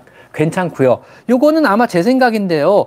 아기가 글쎄 나이가 어린애인가 어린애라서 그런 것 같은데 나이가 다리가 좀 길어지면 상관없지 않을까 이거는요. 그 다음에 두 번째로 화장실이 너무 좁아서 그럴 수도 있어요. 화장실이 조금 넓으면 자세를 너무 안 웅크릴 수가 있어요. 지붕이 있어서 그럴 수도 있어요. 지붕이 없으면 더 일어서서 볼 수도 있어요. 웅크리고 자세를 작게 만드는 거 화장실이 너무 비좁아서 그럴 수도 있거든요. 생각보다 큰 화장실로 바꿔주시고 개방감이 높은 화장실로 바꿔주시면은 훨씬 더 도움이 될 것 같아요. 이거는요. 아셨죠? 그 다음에 자꾸 묻은 벤토머리를 먹는다 그러면 벤토머리 조금 더 고운 재질로 바꿔주면 덜 묻고요. 먹어도 조금 더 날 거예요. 아마 그래서 조금 더 고운 재질의 입자가 좀 더 곱고 입자가 좀 더 작은 벤토머리를 바꿔주시는 것도 좋을 것 같아요. 그러니까 자꾸 벤토머리를 먹는다 그러면요. 대략 향이 안 들어가고 그 다음에 후치지 안 들어가고 그 다음에 어, 또 경화제 안 들어간 그냥 그냥 벤토나이트 순수하게 벤토나이트로 뭐 첨가물 없다고 광고하는 이런 것들 위주로만 먹이시는 게 나을 거, 주, 어, 주는 게 나을 것 같아요 아셨죠? 벤토모래 먹는 거 대부분의 경우는 별 큰 문제 없습니다 그냥 자연 모래입니다 벤토나이트는 아셨죠? 왜 자꾸 이런 말을 강조하냐면요 잘, 난 그동안 당연히 모든 사람들이 알고 있는 줄 알았는데 모르는 사람들이 너무 많더라고요. 벤토나이트를 뭐 시멘트 공장에서 만드는 줄 아시는 분도 계시고요. 벤토나이트가 뭐 어떻게 화학적인 공정을 거쳐서 만들어지는 줄 아는 분이 계시더라고요. 그래서 깜짝 놀랐어요. 저는 그거 보고요. 왜냐면 생각해보니까 벤토나이트 모래가 뭐 알록달록 형형색색인 것도 많고 그래서 오해를 많이 하신 것 같더라고요. 그래서 벤토나이트는 그냥 자연물의 일종이에요. 벤토나이트는 그냥 점토의 일종입니다. 쉽게 말하면 점토 중에 벤토나이트 성분이 많이 함유된 점토고요. 이게 좀 미국 중부 지역이나 호주나 아니면 중국 쪽에 주로 많이 있고 우리나라에서 많이 출토가 돼요. 근데 이제 질이 좋은 벤토나이트는 사실은 그런 신대륙 쪽에 주로 많이 분포하고요. 질이 좋은 벤토나이트는 뭐냐면요. 입자 자체, 그러니까 이게 결정 구조죠. 모래 알갱이, 현미경으로 봐야 되는 그 모래 알갱이 결정 구조가 벤토나이트는 어떤 형식으로 되어 있냐면 층층이 층층이 페스트리처럼 쌓여 있어요. 우리 빵 페스트리 진짜 층층이 막 뭐 100겹짜리 페스트리, 200겹짜리 페스트리 막 이러잖아요. 빵처럼요. 그런 식으로 벤토나이트는 현미경으로 보면 층층이 층층이 막 쌓여 있어요. 이 층이 많고 이 결정 구조가 좋으면은요. 요게 물을 물이 닿으면 물을 모세관 현상으로 싹 흡수해 버려요. 층과 층 사이로 물이 쏙 들어가는 거죠. 그러면서 냄새도 이 층으로 흡수하고 물도 이 층으로 흡수하면서 서로 서로 묶여서 엉겨 버리는 거예요. 그래서 굳는 거예요. 벤토나이트가 시멘트가 아니고요. 화학적으로 생산된. 그래서 자연적인 점토고 점토의 결정 상태가 층층이 층층이 층층이 만들어진 어떤 페스트리 같은 구조로 되어 있기 때문에 이게 물을 흡수하고 냄새를 흡수하고 서로 서로 엉기는 역할을 하는 거예요. 이 결정 구조가 튼튼하고 좋으면 좋을수록요. 아무런 감, 가미를 안 해도 그러니까 아무런 화학적인 성분을 첨가 안 해도 잘 굳어요. 냄새도 잘 잡아요. 근데 이제 결정 구조가 약한, 지력이 약하다는 표현을 하는데 그런 종류의 흙에서 출토한 벤토나이트 같은 경우는 잘 부서지죠 아무래도 좋은 데서 한 거는 그러니까 잘 부서지는 것들이 경화제를 섞어야죠 할 수 없이 경화제 또 단단하게 굳게 만들어줘야죠 그리고 모래의 힘만으로 잘 굳는 거는 굳이 경화제를 안 섞어도 냄새도 잘 잡고 잘 스스로 잘 굳는 거죠. 이런 차이들이 있어요. 그래서 벤토나이트의 질도 생산된 나라나 어, 출토된 곳에 따라서 차이가 있다는 거. 왜냐하면 모래도 똑같은 모래가 아니고 결정 구조가 얼마큼 튼실하게 돼 있냐에 따라서 벤토나이트도 질이 결정이 돼요. 벤토나이트가 질이 좋은 좋은 것들은 아무런 첨가를 안 해도 알아서 잘 굳어버린다는 거. 그리고 이거는 자연 모래라는 거. 화학적으로 생산된 게 아니에요. 먹어도 그렇게 나쁘지 않아요. 뭐 먹어가지고 뱃속을 막아서 뭐 돌이 돼가지고 막 갑자기 뱃속에서 뱃속을 막는다. 이건 근거 없는 거고요. 20년 동물병원 하면서 한 번도 본 적이 없는 현상입니다. 그래서 이런 쪽에 어떤 상상을 하시 그냥 상상력의 산물이고 도시괴담 같은 거지 벤토나이트를 먹는다고 고양이 어떤 문제가 생긴다 이런 건 없고요. 단 그런 건 있을 수 있어요. 예를 들면 벤토나이트에 화학적으로 경화제를 섞었거나 벤토나이트에 어떤 냄새를 좀 더 잘 잡게 소취제를 섞었거나 벤토나이트에 어떤 냄새를 좀 좋게 하려고 어떤 어떤 어떤 향 같은 거 인공적인 향을 섞었는데 거기 알러 먹었는데 거기서 알러지가 유발될 수 있어요. 화학적인 물건이 자연 벤토가 아니고 거기는 화학적인 성분들이 들어간 거니까 그런 것들을 먹는다 그러면은 피부병이나 아니면 알러지 때문에 눈이 빨개지거나 이럴 수는 있거든요. 눈물을 흘리거나 이럴 수는 있잖아요. 그런 것 때문에 뭐 그런 경우는 있을 수 있지만 벤토나이트 자체가 고양이한테 먹는다고 해를 입히느냐 그거는 해를 입지 않는다. 그리고 실제로 해를 입힌 경우를 본 적이 있냐? 저는 본 적이 없고요. 그렇게 보고된 적도 없다. 이렇게 말씀드릴 수 있을 것 같아요. 아셨죠? 그래서 벤토나이트 먹는 다고 고양이가 뭐 장을 폐색시킨다거나 장에서 돌이 만들어진다거나 결석이 생긴다거나 뭐 이런 거는 근거가 없는 내용이라는 거 그렇게 알고 계시면 될 것 같습니다. 아셨죠? 양초나 향초 안 좋습니다. 그래가지고 뭐 Yankee Candle 안 좋습니다. 특히 좋은 양초, 비싼 양초일수록 안 좋습니다. 왜냐하면 자연 향초고요. 실제로 많은 자연 계열의 향초들이 그러니까 자연향을 쓰잖아요. 그러니까 자연 추출물이 많이 들어가는데 거기에 의외로 백합 계열의 식물들을 많이 넣어요. 향이 강해가지고요. 저렴하고요. 그래서 문제 문제는요. 백합 계열의 식물들은 대부분 고양한테 신장 독성을 유발해요. 냄새 맡는 것만으로도 신부전을 유발할 수가 있어요. 신독성을 유발하거든요. 고양이한테. 그래서 백합은 냄새 맡는 것만으로도 고양이가 충분하게 신부전이 올 수 있어요. 그러니까 백합 계열의 어떤 자연 향이 들어간 자연 추출물이 들어간 뭐 body cleanse라든가 백합 계열의 자연 추출물이 들어간 어떤 향초라든가 백합 계열의 자연 추출물이 들어간 뭐 디퓨저 같은 거 고양이한테 해로울 수 있어가지고 웬만하면은 싸, 쓰실 거면 좀 싼, 싸구려 쓰라 그래요. 디퓨저도 그냥 화학적으로 만들어진 싸구려 자연 추출물 안 들어간 거 싸구려 쓰라고 최대한 말씀드립니다. 싼 거 쓰세요. 쓰고 싶으시면 그리고 되도록 안 쓰고 싶고 두 번째가 안 좋은 게 뭐냐면요. 대부분의 경우 우리에게 좋은 향은 고양이한테 안 좋은 향입니다. 그렇게 판단하시면 돼요. 종이 다르니까요. 그리고 냄새 맡는 구조가 다르고 좋아하는 향이 다를 수밖에 없죠. 고양이가 좋아하는 향은요. 대부분 우리한테 안 좋은 향일 수밖에 없어요. 왜냐하면 고양이가 어떤 향 좋아할까요? 뭐 썩어가는 물고기 냄새? 아니면 뭐, 뭐, 뭐 갑자기 구더기 냄새? 아니면 뭐, 뭐, 또 뭐가 있을까요? 뭐, 뭐, 뭐, 내장에, 내, 내, 내장에서 터지는 피, 피 터지는 냄새? 뭐, 아니면 피 냄새, 비릿한 피 냄새 진짜 좋아하겠다. 이런 냄새 좋아하겠죠. 근데 우리는요, 그런 냄새 맡으면 역하겠죠. 그럼 우리한테 좋은 향은요, 뭐, 꽃향기, 플로랄 향부터 해가지고 되게 여러 가지 향수 있잖아요. 니치 향수들. 그 고양이들 대부분 되게 역겹게 생각할 수 밖에 없어요. 고양이 입장에서. 그래서 제가 자꾸 말, 드리는 말씀이 여러분한테 좋은 향은 고양이한테 불편한 향일 수밖에 없어요. 그래가지고 어떻게 하냐면은요. 예를 들면 내가 향수를 바르거나 로션을 바르고 고양이를 만지면요. 고양이 자기 계속 구루밍을 해요. 왜냐하면 자기 몸에 묻은 그 향이 싫기 때문에 냄새를 없애려고. 그래서 바닥에 비비기도 하고 아니면은 화장실에 들어서 몸을 굴러버려요. 냄새를 없애려고. 그러면 자기한테 몸에 묻은 냄새가 너무너무 싫기 때문에 없애려고 노력을 하는 거죠. 핥아서 없애든 바닥에 비비든 아니면 화장실 가서 몸을 굴러버리는 거죠. 애들이 자기 냄새를 없애려고요. 그거 마찬가지고 두 번째가 마찬가지로 벤토나이트 몰에서 여러분이 좋아하는 향이 난다는 건 고양이 입장에서는 되게 냄새나는 화장실을 가야 된다는 입장인 거예요. 얘들 입장에서 되게 역겹거든요, 갑자기. 냄새가 역한 화장실에 어쩔 수 없이 들어가 싸야 돼. 근데 얘는 뭐 좋다고 이런 모래를 깔아준 거지라는 생각을 하겠지, 얘들은요. 주의, 우리한테 좋은 향은 얘들한테 안 좋은 향이에요. 여러분이 갑자기 모래를 샀어요. 뭐, 뭐, 뭐, 두부 모래를 샀든, 벤토나이트 모래를 샀든, 아니면 뭐, 뭐, 크리스탈 모래를 샀든, 뭐, 여러 가지 모래를 샀는데, 막, 냄새가 너무 좋은 거예요. 막, 어, 꽃향기도 나고, 커피향도 나고, 어, 냄새 좋다. 오, 고양이 오줌 냄새가 그 냄새로 덮어지잖아요, 사실은요. 그러니까, 우리 입장에서 되게 쾌적하게 느낄 수 있지만, 고양이 입장에서는요, 안 좋을 수 있을 거거든요. 그러니까 절대로 냄새가 나는 걸 쓰지 말라 그래요. 저 같은 경우. 그래가지고 어떤 경우에도 화장실 모래는 냄새가 없는 걸 쓰시는 걸 추천하고요. 바, 바꿔 말하면요. 샴푸는요. 고양이용 샴푸 당연히 냄새 없는 걸 써야죠.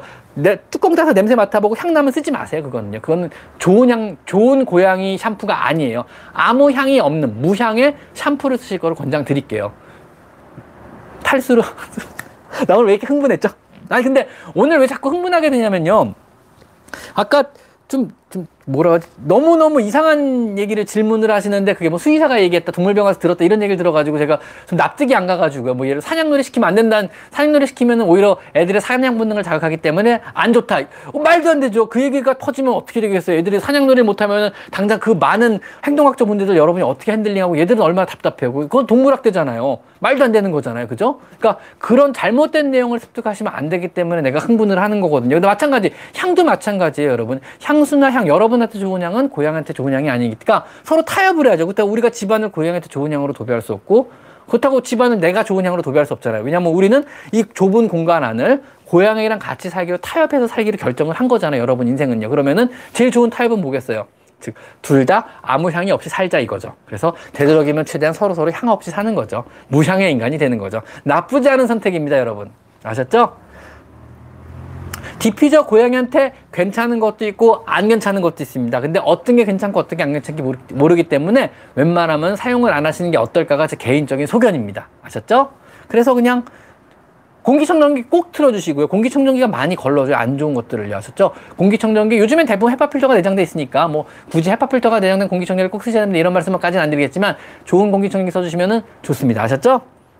자, 5개월아가 잠복고안이어서 중성화를 못 시키고 있어요. 병원에서 두 달 뒤 다시 보자고 하는데 그때도 안 내려온다면 그땐 잠복관 수술 시켜야죠. 더 기다릴 필요 없습니다. 솔직히 말씀드리면요. 5개월 때 안 내려온 건 7개월 때도 안 내려오더라고요. 그래서 한 6, 7개월 때까지는 기다려볼 가치가 충분하게 있으니까 한두 달 더 기다려보는 거 동물병원 입장에서 되게 올바른 판단이고요. 되게 현명한 판단을 내리셔서 동물병원 원장님께서요. 저 같은 경우도 똑같이 말했어요. 5개월 때 중성화 수술 왔는데 안 내려왔어. 그러면 한두 달만 더 기다려보고 안 내려오면 수술하겠습니다. 이렇게 될 것 같아요. 그래서 안 내려오면 수술 무조건 더 하셔야 돼요. 이건 종양화되기 때문에 꼭 수술해 주셔야 돼요. 잠복관 수술 생각보다 그렇게 어렵지 않습니다. 걱정하지 마세요. 아셨죠? 아, 제니 누나, 걱정해주셔서 감사합니다. 아, 이번에 메시, 메시냥 이모티콘도 올렸어요. 한번 써보세요. 메시냥 이모티콘. 새로 만들어서 하나 올려놨습니다. 메시냥. 자, 또 볼까요? 펫숍 2개월 동안 케이지에 방치됐던 5개월 양이 버린다고 해서 입양했어요. 아 이거 좀 이건 뭐야? 협박도 아니고 어떻게 이렇게 협박을 하지? 버릴 거야 입양 할래 말래 이렇게 되는 건가요? 이, 뭐 이런 협박이 다 있지? 잘 먹고 잘 노는데 사람 손 관리를 아유 예민하게 피해요. licking pad 리킹 패드 사용해도. 뭐 요거는 시간이 많이 걸릴 수밖에 없어요. 그러니까 불안하고 무서워서 그러는 거니까는요. 불안함이 가시고 무서움이 가시면 조금 조금씩 사람 손에 반응을 할 거예요. 이건 시간을 좀 주시는 수밖에 없을 것 같아요. 나래도 솔직히 2개월 동안 케이지에만 갇혀 있으면 정신병 걸릴 것 같아요 그죠. 좁은 데 갇혀가지고 2개월 동안 사람만 쳐다보고 사람들이 계속 문만 두드리고 누가 손만 집어넣고 이러면은 정신병 걸릴 것 같아요. 그러니까 이런 애가 어떤 안정, 마음의 안정을 취하고 다시 사람 손에 적응을 하고, 아, 이 사람이 갑자기 나한테 손을 대는 거는 때리기 위함도, 나를 놀래키기 위함도 아니고 만져주기 위함이구나. 참, 쓰다듬는 느낌이 참 좋구나. 아, 만져주는 느낌이 참 좋다. 내 냄새나 묻혀야지. 뭐 이런 정도로 편안함을 가질 때까지는 내가 생각해도 시간이 많이 걸릴 것 같아요. 최소한 두 달은 더 넘게 걸리지 않을까요? 두 달 동안 그 좁은 데 갇혀가지고 사람들이 문 두드리고 갑자기 손이 쑥쑥 들어와서 이 사람 저 사람 자기 만지고 뭐 향수도 묻은 손으로 만지고 로션도 묻은 손으로 만지고 별 오만 가지 냄새가 나는 여러 가지 손으로 만졌을 텐데 얘 입장에서는 놀래겠죠. 스트레스가 되게 심했을 것 같아요. 느낌에요. 누가 갑자기 아, 생각을 해보세요. 여러분이 요, 아, 아주 좁은 데 이렇게 갇혀 있는데 지나가는 사람들이 한 번씩 다 만지고 간다고 생각해보세요. 이렇게 막 문도 막 두드리고요. 두 달을 그렇게 살았다고 생각을 해보세요. 누가 손대면 기겁을 하지 않겠어요? 막 이러고 이러지 않겠어요?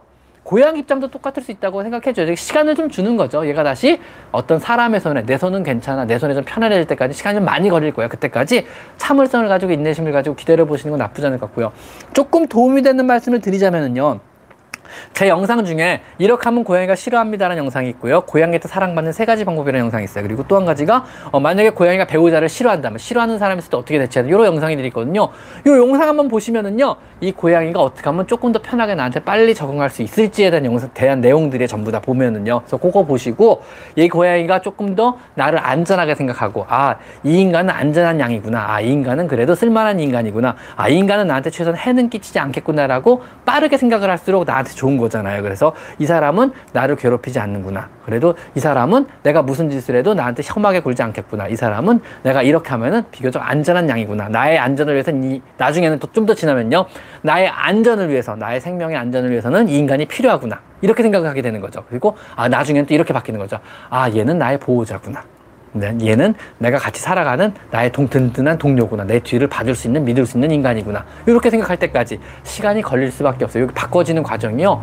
짧으면은 두 달에서 길면 은 1년 이상이 소요될 수 있거든요. 생각을 해보세요. 갑자기 나를 죽일지도 모르고 나를 어떻게 해코지 할지도 모르는 어떤 무서운, 무서운 괴물 같은 사람에서 내 등을 줄 수 있는 든든한 마음의 동료구나라고 생각될 때까지 얼마나 많은 시간이 걸리겠어요. 그때까지 얘를 최대한 편안하게 해주고 잘 관리해 주시는 게 지금 입양하신 여러분의 일이고 집사 우리 모두의 일이에요. 고양이들 제가 설명 전에 드렸죠. 고양이가 등 돌리고 있는 여러분의 등을 돌리고 있는 이유. 가끔 가다 보면은 고양이가 등을 돌리고 앞에 보고 있잖아요. 난, 난 얘를 안고 싶은데 그게 뭐냐면 자기 뒤를 맡길 수 있는 안전한 믿을 수 있는 사람이기 때문에 그래요. 고양이는 조금이라도 불안한 상대가 있거나 불안하면요 옆으로 서가지고 등을 돌리고요. 그 다음에 아니면 마주봐서 눈을 마주봐 싸워야 되면은요. 바꿔 말하면 마주보거나 옆으로 해서 등을 돌려 쳐다보는 건 불안한 사람한테 행동이고요. 안전한 대상한테는요. 등을 돌리고 있거나 이렇게 옆에서 잘 수가 있는 거예요. 절대로 옆에서 못 자요. 조금이라도 불안한 사, 대상이 옆에 그게 쥐든 다른 고양이든 사람이든 어린아이든 강아지든 눈곱만큼이라도 자기한테 해코질 가능성이 있다고 불안한 느낌 절대 못 자요. 절대 등을 안 보여줘요. 즉 고양이가 여러분한테 위에 올라와 있거나 옆에서 잠을 자고 있거나 여러분의 등을 보인다는 의미는요. 여러분을 든든한 믿음직한 동료나 보호자로 생각하고 있다는 얘기거든요. 즉 지금도 여러분 집안에 있는 고양이가 그 자세를 취하고 있으면은 여러분을 굉장히 든든한 보호자 혹은 굉장히 든든한 믿음직한 동료로 생각하고 있는 거예요. 뒤를 맡길 수 있는 화장실 갈 때 여러분을 부르는 이유도 그거예요. 나 지금부터 화장실 갈 건데 조금 무서우니까 네가 내 뒤를 봐줘. 나 누구한테 공격당하지 않게 네가 내 뒤를 좀 봐줘. 이런 의미일 수 있거든요. 냥냥냥 거리는 것 자체가요. 즉 여러분이 그런 든든한 보호자의 위치까지 올라갈 때까지 얼마나 많은 시간이 걸렸어요. 물론 아기 고양이를 입양했다 그러면은요. 여러분이 그 위치까지 쉽게 갔을 거예요. 왜냐하면 아기 고양이는 바로 여러분을 보자마자 사회화 시기이기 때문에 그 시기 자체가 바로 여러분을 보호자로 생각하고 엄마로 생각해요. 여러분의 사냥을 대신해 줬으니까요. 아 엄마가 또 사냥을 해 줬구나. 엄마가 또 밥을 주네. 아, 엄마가 또 나를 만져 주는구나. 엄마가 또 나를 또 안아 주는구나. 엄마가 또 나한테 물을 주는구나. 엄마가 또 나를 화장실을 가르쳐 주는구나. 엄마가 또 나를 사냥놀이를 알려 주는구나. 이러면서 여러분을 아기 때부터 엄마로 생각했기 때문에 처음부터 보호자로 여러분이 그냥 대상이 된 거예요. 근데 여러분이 만약에 큰 고양이를 입양하면요. 갑자기 길냥이를 입양하면요. 여러분은요. 적이 될지 모르는 무서운 사람에서부터 내가 여러분, 내가 너의 보호자 같은, 보호자의 등급으로 올라가야만 되는 거예요. 그, 그때까지 생각보다 굉장히 많은 시간이 걸릴 수가 있어요. 얘한테 어떤 신뢰나 믿음을 심어주고, 나는 너한테 꼬지를 하지 않고, 나는 내 든든한 보호자고, 나는 내 든든한 동료야. 나는 너랑 함께 갈 동료고, 이 영역권을 공유할 너의 큰 고향이야. 이걸 알려줄 때까지 시간이 많이 걸릴 수밖에 없고, 끈기와 인내를 가지고 노력을 하시는 수밖에 없어요. 그게 억지로 되지 않습니다. 그리고 사람처럼 얄팍하게 돈으로 해결되는 문제도 아니고요. 사람처럼 얄팍하게 맛있는 걸로 해결, 아, 소고기, 소고기 정도면 해결될지 모르겠지만 얄팍하게 해결되지는 않습니다. 굉장히 오랜 시간이 걸리는 문제예요. 그 시간 동안 여러분은 꾸준하게 노력을 하셔야만 하고요. 아셨죠?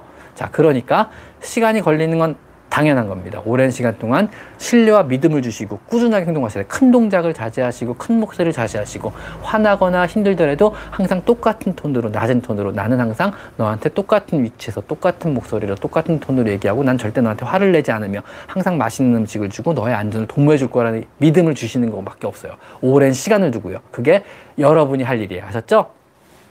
항상 새로 입양하시는 분들한테는 제가 되게 화이팅을 보내는데 이게 쉽지 않은 선택이거든요. 그리고 일 자체도 쉽지 않아요. 새끼를 사는, 사가지고 키우는 건 사실, 아니면 새끼를 입양하는 건 되게 쉬운 일이에요. 왜냐면 아기 때부터 얘는 여러분을 엄마로 생각하고 보호자로 생각할 테니까 대개는 쉬운 일인데 큰 애를 입양을 해 가지고 시작한다는 건 쉽지 않은 일이에요. 원래 어쩔 수 없어요. 정말 쉽지 않은 일이에요. 그래서 그거를 하시는 여러분 모두를 제가 응원하고요. 그런 분들 때문에 제가 이 채널을 운영하고 있는 거고요. 그런 분들 때문에 제가 이렇게 많은 내용을 말하면서 여러 가지 내용들과 영상들을 찍어 올리고 있는 거거든요.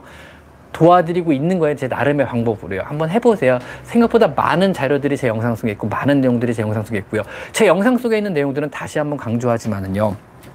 제 개인의 의견이나 제 개인의 경험은 요만큼밖에 안 들어가 있어요. 나머지 대부분요 사실에 근거한 그리고 실제 과학적인 과학에 근거한 그리고 이미 여러 논문과 책에 나온 교과서에 실린 이런 내용 위주로 증명된 것들 위주로만 말씀드리고 있고요. 거기에 제 개인적인 의견은 개인적인 의견이라고 저는 이랬다고 이런 식으로 첨부 첨가만 하고 있는 거거든요.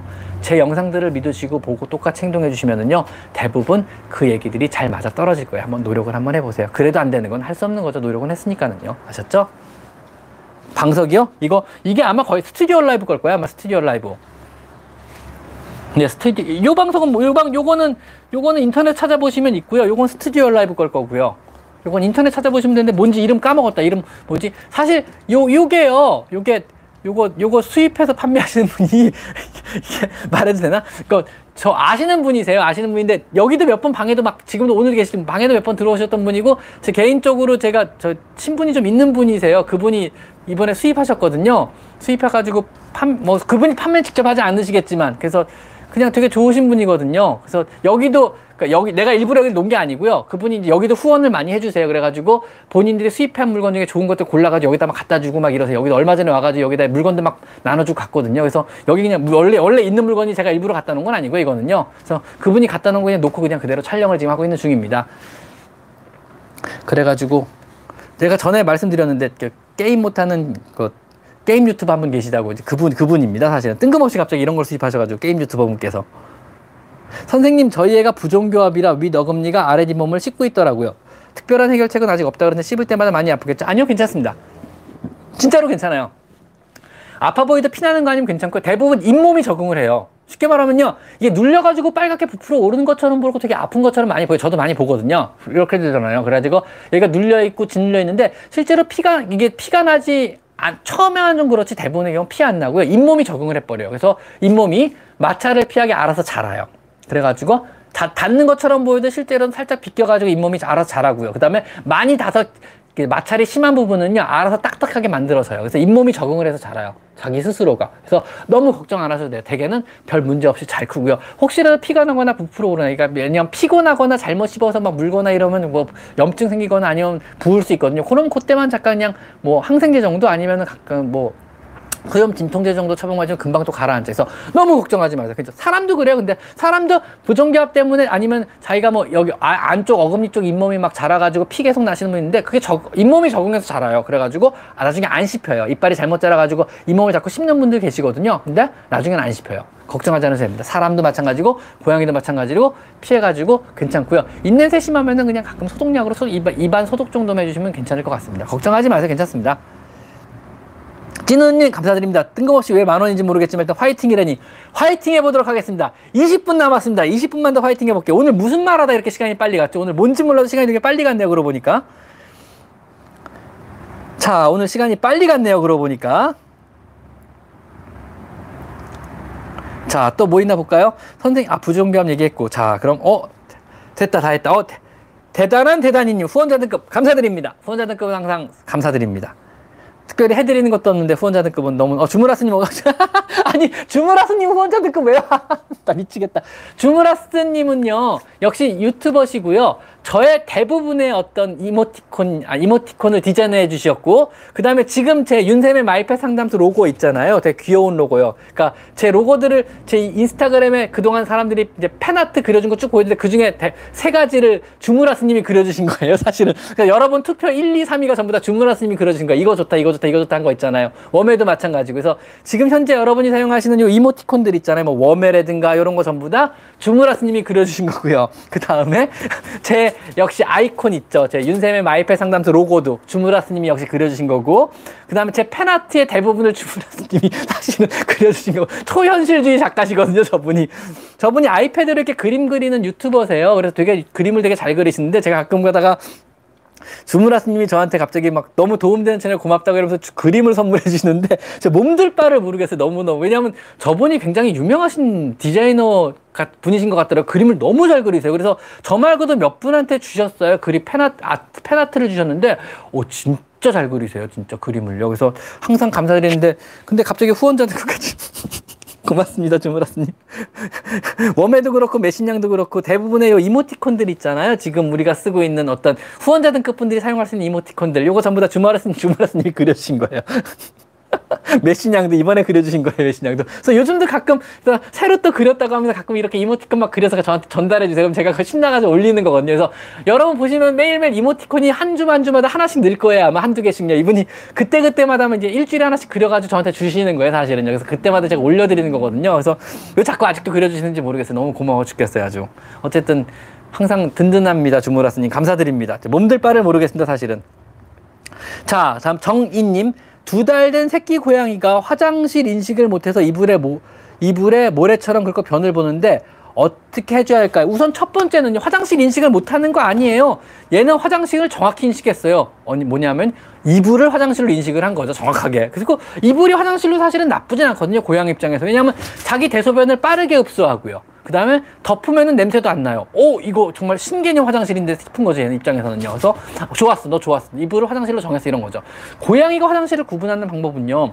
자신의 소변 냄새가 묻어 있으면 거기가 화장실이 되는 거예요. 고양이는요 이불에서 자신의 소변 냄새가 계속 나기 때문에 거기다 대소변을 계속 볼 수밖에 없어요. 걔는요.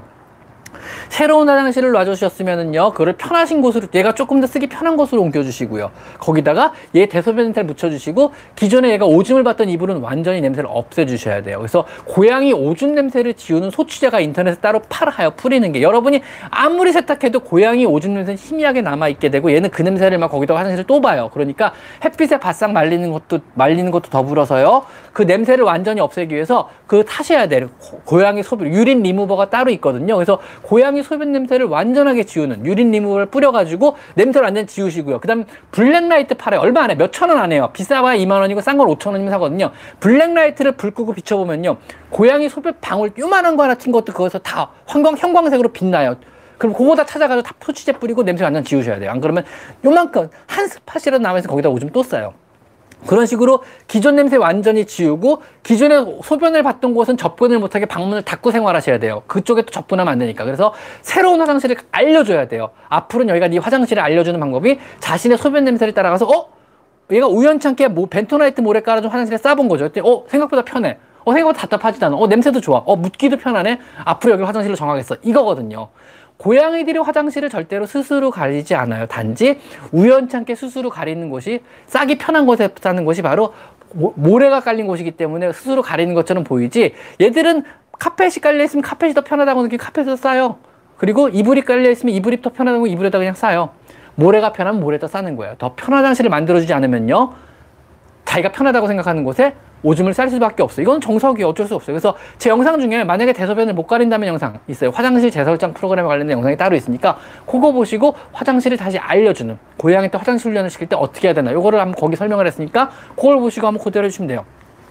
고양이가 대소변을 못 가리면 우리가 많이 당황을 하게 되는 게요. 강아지는 대소변을 못 가릴 수 있다고 우리는 알아요. 그래서 대소변 훈련 보는 훈련을 시키는 여러 가지 스킬들이 나와 있고 그 대소변을 왜 훈련을 시켜야 돼 이런 거에 대한 우리 당위성을 알고 있어요. 근데 고양이는 모르는 거예요. 왜냐면 고양이는 우리가 단 한 번도 화장실 훈련을 시켜본 적이 없거든요. 스스로 가리는 당연히 가리는 동물로 우리는 알고 있었거든요. 근데 당연히 고양이는 스스로 대소변을 가리는 동물이 아니에요. 자신의 안전을 위해서 편한 곳에 쌀 뿐이에요. 그게 모래일 뿐인 거죠. 그러니까 모래 모래 화장실이 네가 앞으로 안전하게 써야 될 화장실 무엇인가 우리가 알려줘야 된다 그러면요. 그 훈련 내용이 그 영상 속에 녹아, 녹아져 있으니까 그 영상 한번 참고해 보시면 될 것 같아요. 아셨죠?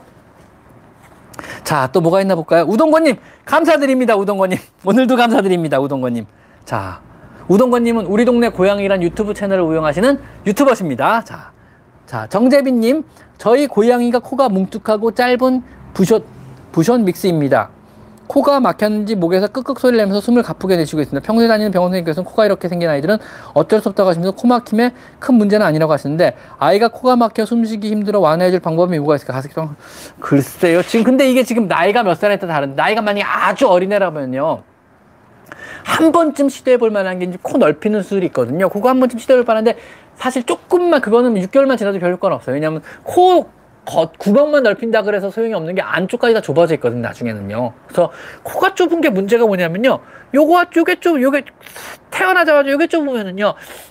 숨을 이렇게 빠르게 쉬게 돼 할 수 없이요. 그러면은요 코 안이 비후가 되고요. 그다음 입 천정이라 그래요 연구개라 그래요. 입 천정에서 딱딱한 부분이 있고 목 뒤로 혀를 옮겨보면 말랑말랑한 부분 있잖아요. 혀, 목 뒤쪽으로 입 천정 쪽을 보면요 여기를 연구개라 그래. hard palate, soft palate에서 결국에 연구개라는데 연구개 부위 늘어지게 돼 있어요. 그러면서 애들이 코도 골고 호흡 곤란도 많이 느끼게 되거든요. 그래서 그래서 코가 좁아지면 문제가 되는 건데 6개월 이전이면은 한 번쯤 시도해 볼 만한 게 콧구멍을 좀 넓혀주는 수술인데 아마 대부분 효과가 안쪽까지 이미 좁아졌다 그러면 의미는 없을 것 같아요. 그거는요. 그래가지고 그거는 그냥 숨쉬기 편하게 해주는 거 정도. 당장 뭐 원래 평소에 계속 그랬다 그러면은 그렇게 살아야 되는 거고요. 요즘 들어 갑자기 그랬다 그러면 공기 건조나 아니면은 어, 염증성 질환 때문에 그랬으니까 항생제 먹이고 그 다음에 네블라이저 같은 거 해주시고 그럼 좀 도움이 될 수 있을 거예요. 그래서 비유된 부분을 가라앉혀주는 즉 쉽게 말하면 코감기에 걸린 거죠. 코감기 걸리면 안쪽에다 붓잖아요. 부종이 생기고. 숨쉬기가 더 힘들어지거든요. 사람도 마찬가지고요. 그러면은 어떤 부종을 가라앉혀야 되니까 이럴 경우에는 항생제 소염제를 써가지고 빨리빨리 부종을 가라앉혀 숨쉬기가 조금 더 편해지는 거죠. 근데 제 생각엔 요 근래 그랬을 것 같아요 느낌에. 갑자기 계속적으로 그런 거 아니고 아무리 코가 좁은 애들도 숨쉬기 힘들 정도로 코가 좁진 않아요. 생존을 돼 이건 기형이죠. 숨쉬기 힘들 정도로 코가 좁다면요. 기형은 아닐 것 같고 요 근래 감기 같은 거 걸리거나 아니면 herpes 바이러스나 아니면 공기 고, 건조한 공기 때문에 코 안쪽이 비후가 돼서 부종이 생겨서 그럴 것 같아요. 코감기죠 쉽게 말하면. 요거는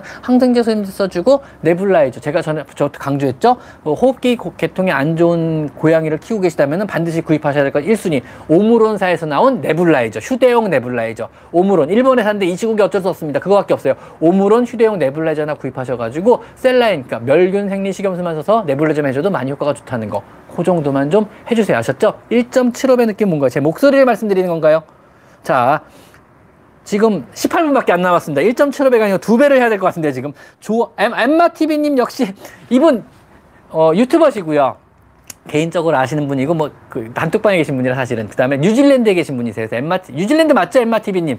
엠마TV님 엠마TV 채널을 운영하고 계시는 뉴질랜드에 계신 유튜버십니다. 자, 그래서 NZ 뉴질랜드 달러군요.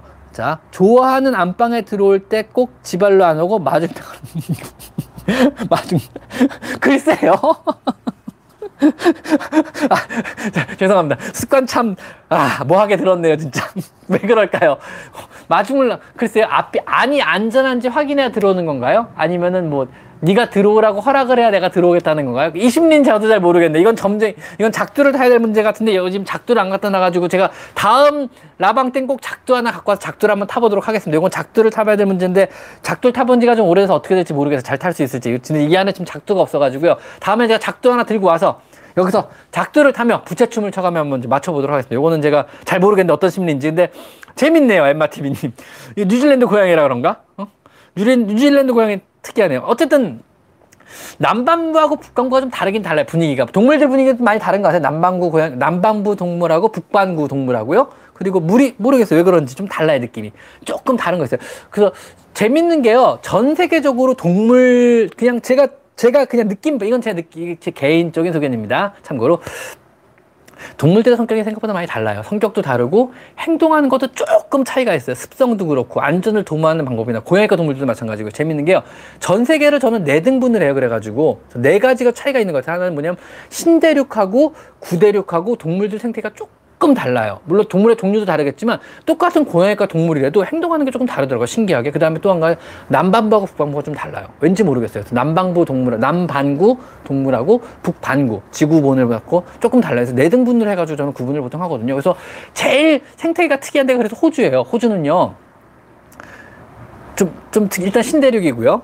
두 번째로 남반구에 속해요. 즉 우리 입장에서 완전 정반대의 나라예요. 완전 반대죠. 왜냐하면 구대륙도 아니고 신대륙에다가 더군다나 남반구예요. 미국도 아니고. 그래서 여긴 동물 생태계도 정말 다른 것 같아요. 좀 특이한 나라이긴 해요. 뉴질랜드 뉴질랜드나 호주나 가볼 때마다 느끼는데 왠지 식물도 다르고요. 동물도 다르고요. 물고기도 다르고 뭐가 좀 달라도 많이 달라요. 애들이 좀, 좀 느낌이 좀, 뭐, 왜, 어떨 때 가, 갑자기 드는 느낌이 얘네들은 좀 외계 동물 아니야? 이런 느낌도 들 때 완전 다른 것 같아요. 진짜 좀, 좀, 어떨 때 보면 좀 애들이 좀 삐꾸 같기도 하고요. 좀, 어, 얘들은 왜 이런 행동을 하죠? 좀 삐꾼가? 이런 생각이 들기도 하고요. 어, 얘들은 진짜 뭐 천적이 없나? 뭐 이런 미, 이상한 미친 동물들이 다 있죠. 이런 느낌도 들 때도 있어요. 좀 얘들이 좀 이상하긴 해요. 좀 남반구 동물들이.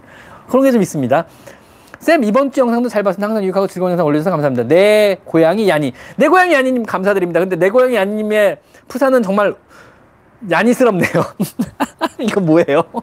진짜 웃긴다. 내 고양이 야니님 감사드립니다. 이거 레이센터를 잘 쓰겠고요. 여러분이 보내주시는 모든 super chat은요. 이거 레이센터 전부 다 제가 월말 이제 전달해드려야겠네. 이제 월말에 전달해드리고 사진을 제가 전부 다 올린다는 거. 그래서 어, 보내주시는 모든 super chat은 결산을 봐서 제 커뮤니티 게시판에 얼마 입금돼서 전달했습니다라고 전부 내용을 적고요. 그 다음에 사진이 커뮤니티 게시판에 한 장밖에 안 올라가가지고요. 역시 제 개인 인스타그램에다가 이 돈을 전달하는 장면, 얼마였다는 장면 전부 다 사진 찍어서 제 개인 인스타그램에도 같이 올리고 있습니다. 그 다음에 제 개인 인스타그램에 얼마 전에 올린, 그저, 어저께인가 올렸는데요. 역시 어, 준무라스님이 주제 프사를 포함해가지고 그동안 받은 팬아트 여섯 장을 제가 다 쭉 올려놨거든요. 그래서 여러분 어떤 게 좋아 보시나고 투표를 받습니다 이렇게 올려놨는데 제, 재밌는 의견이 되게 많으시더라고요. 근데 대부분 다 되게 이상한 사진을 좋다고 찍어주시더라고요. 그래서 되게 초현실 제 한, 저한테 보내주시는 팬아트를 그려주신 분들 중에 초현실을 좋아하시는 분들이 많아가지고 정말 정말 너무 현실적으로 그리니까 정말 정말 네, 짜증이 좀 나더라고요. 근데 마음에 듭니다. 뭐 다 프린트해가지고 언젠간 다 병원 앞에다 붙여놓고 하겠습니다. 네, 걱정하지 마시죠. 좋아합니다. 개인적으로. 훌륭한 그림들입니다. 감사합니다.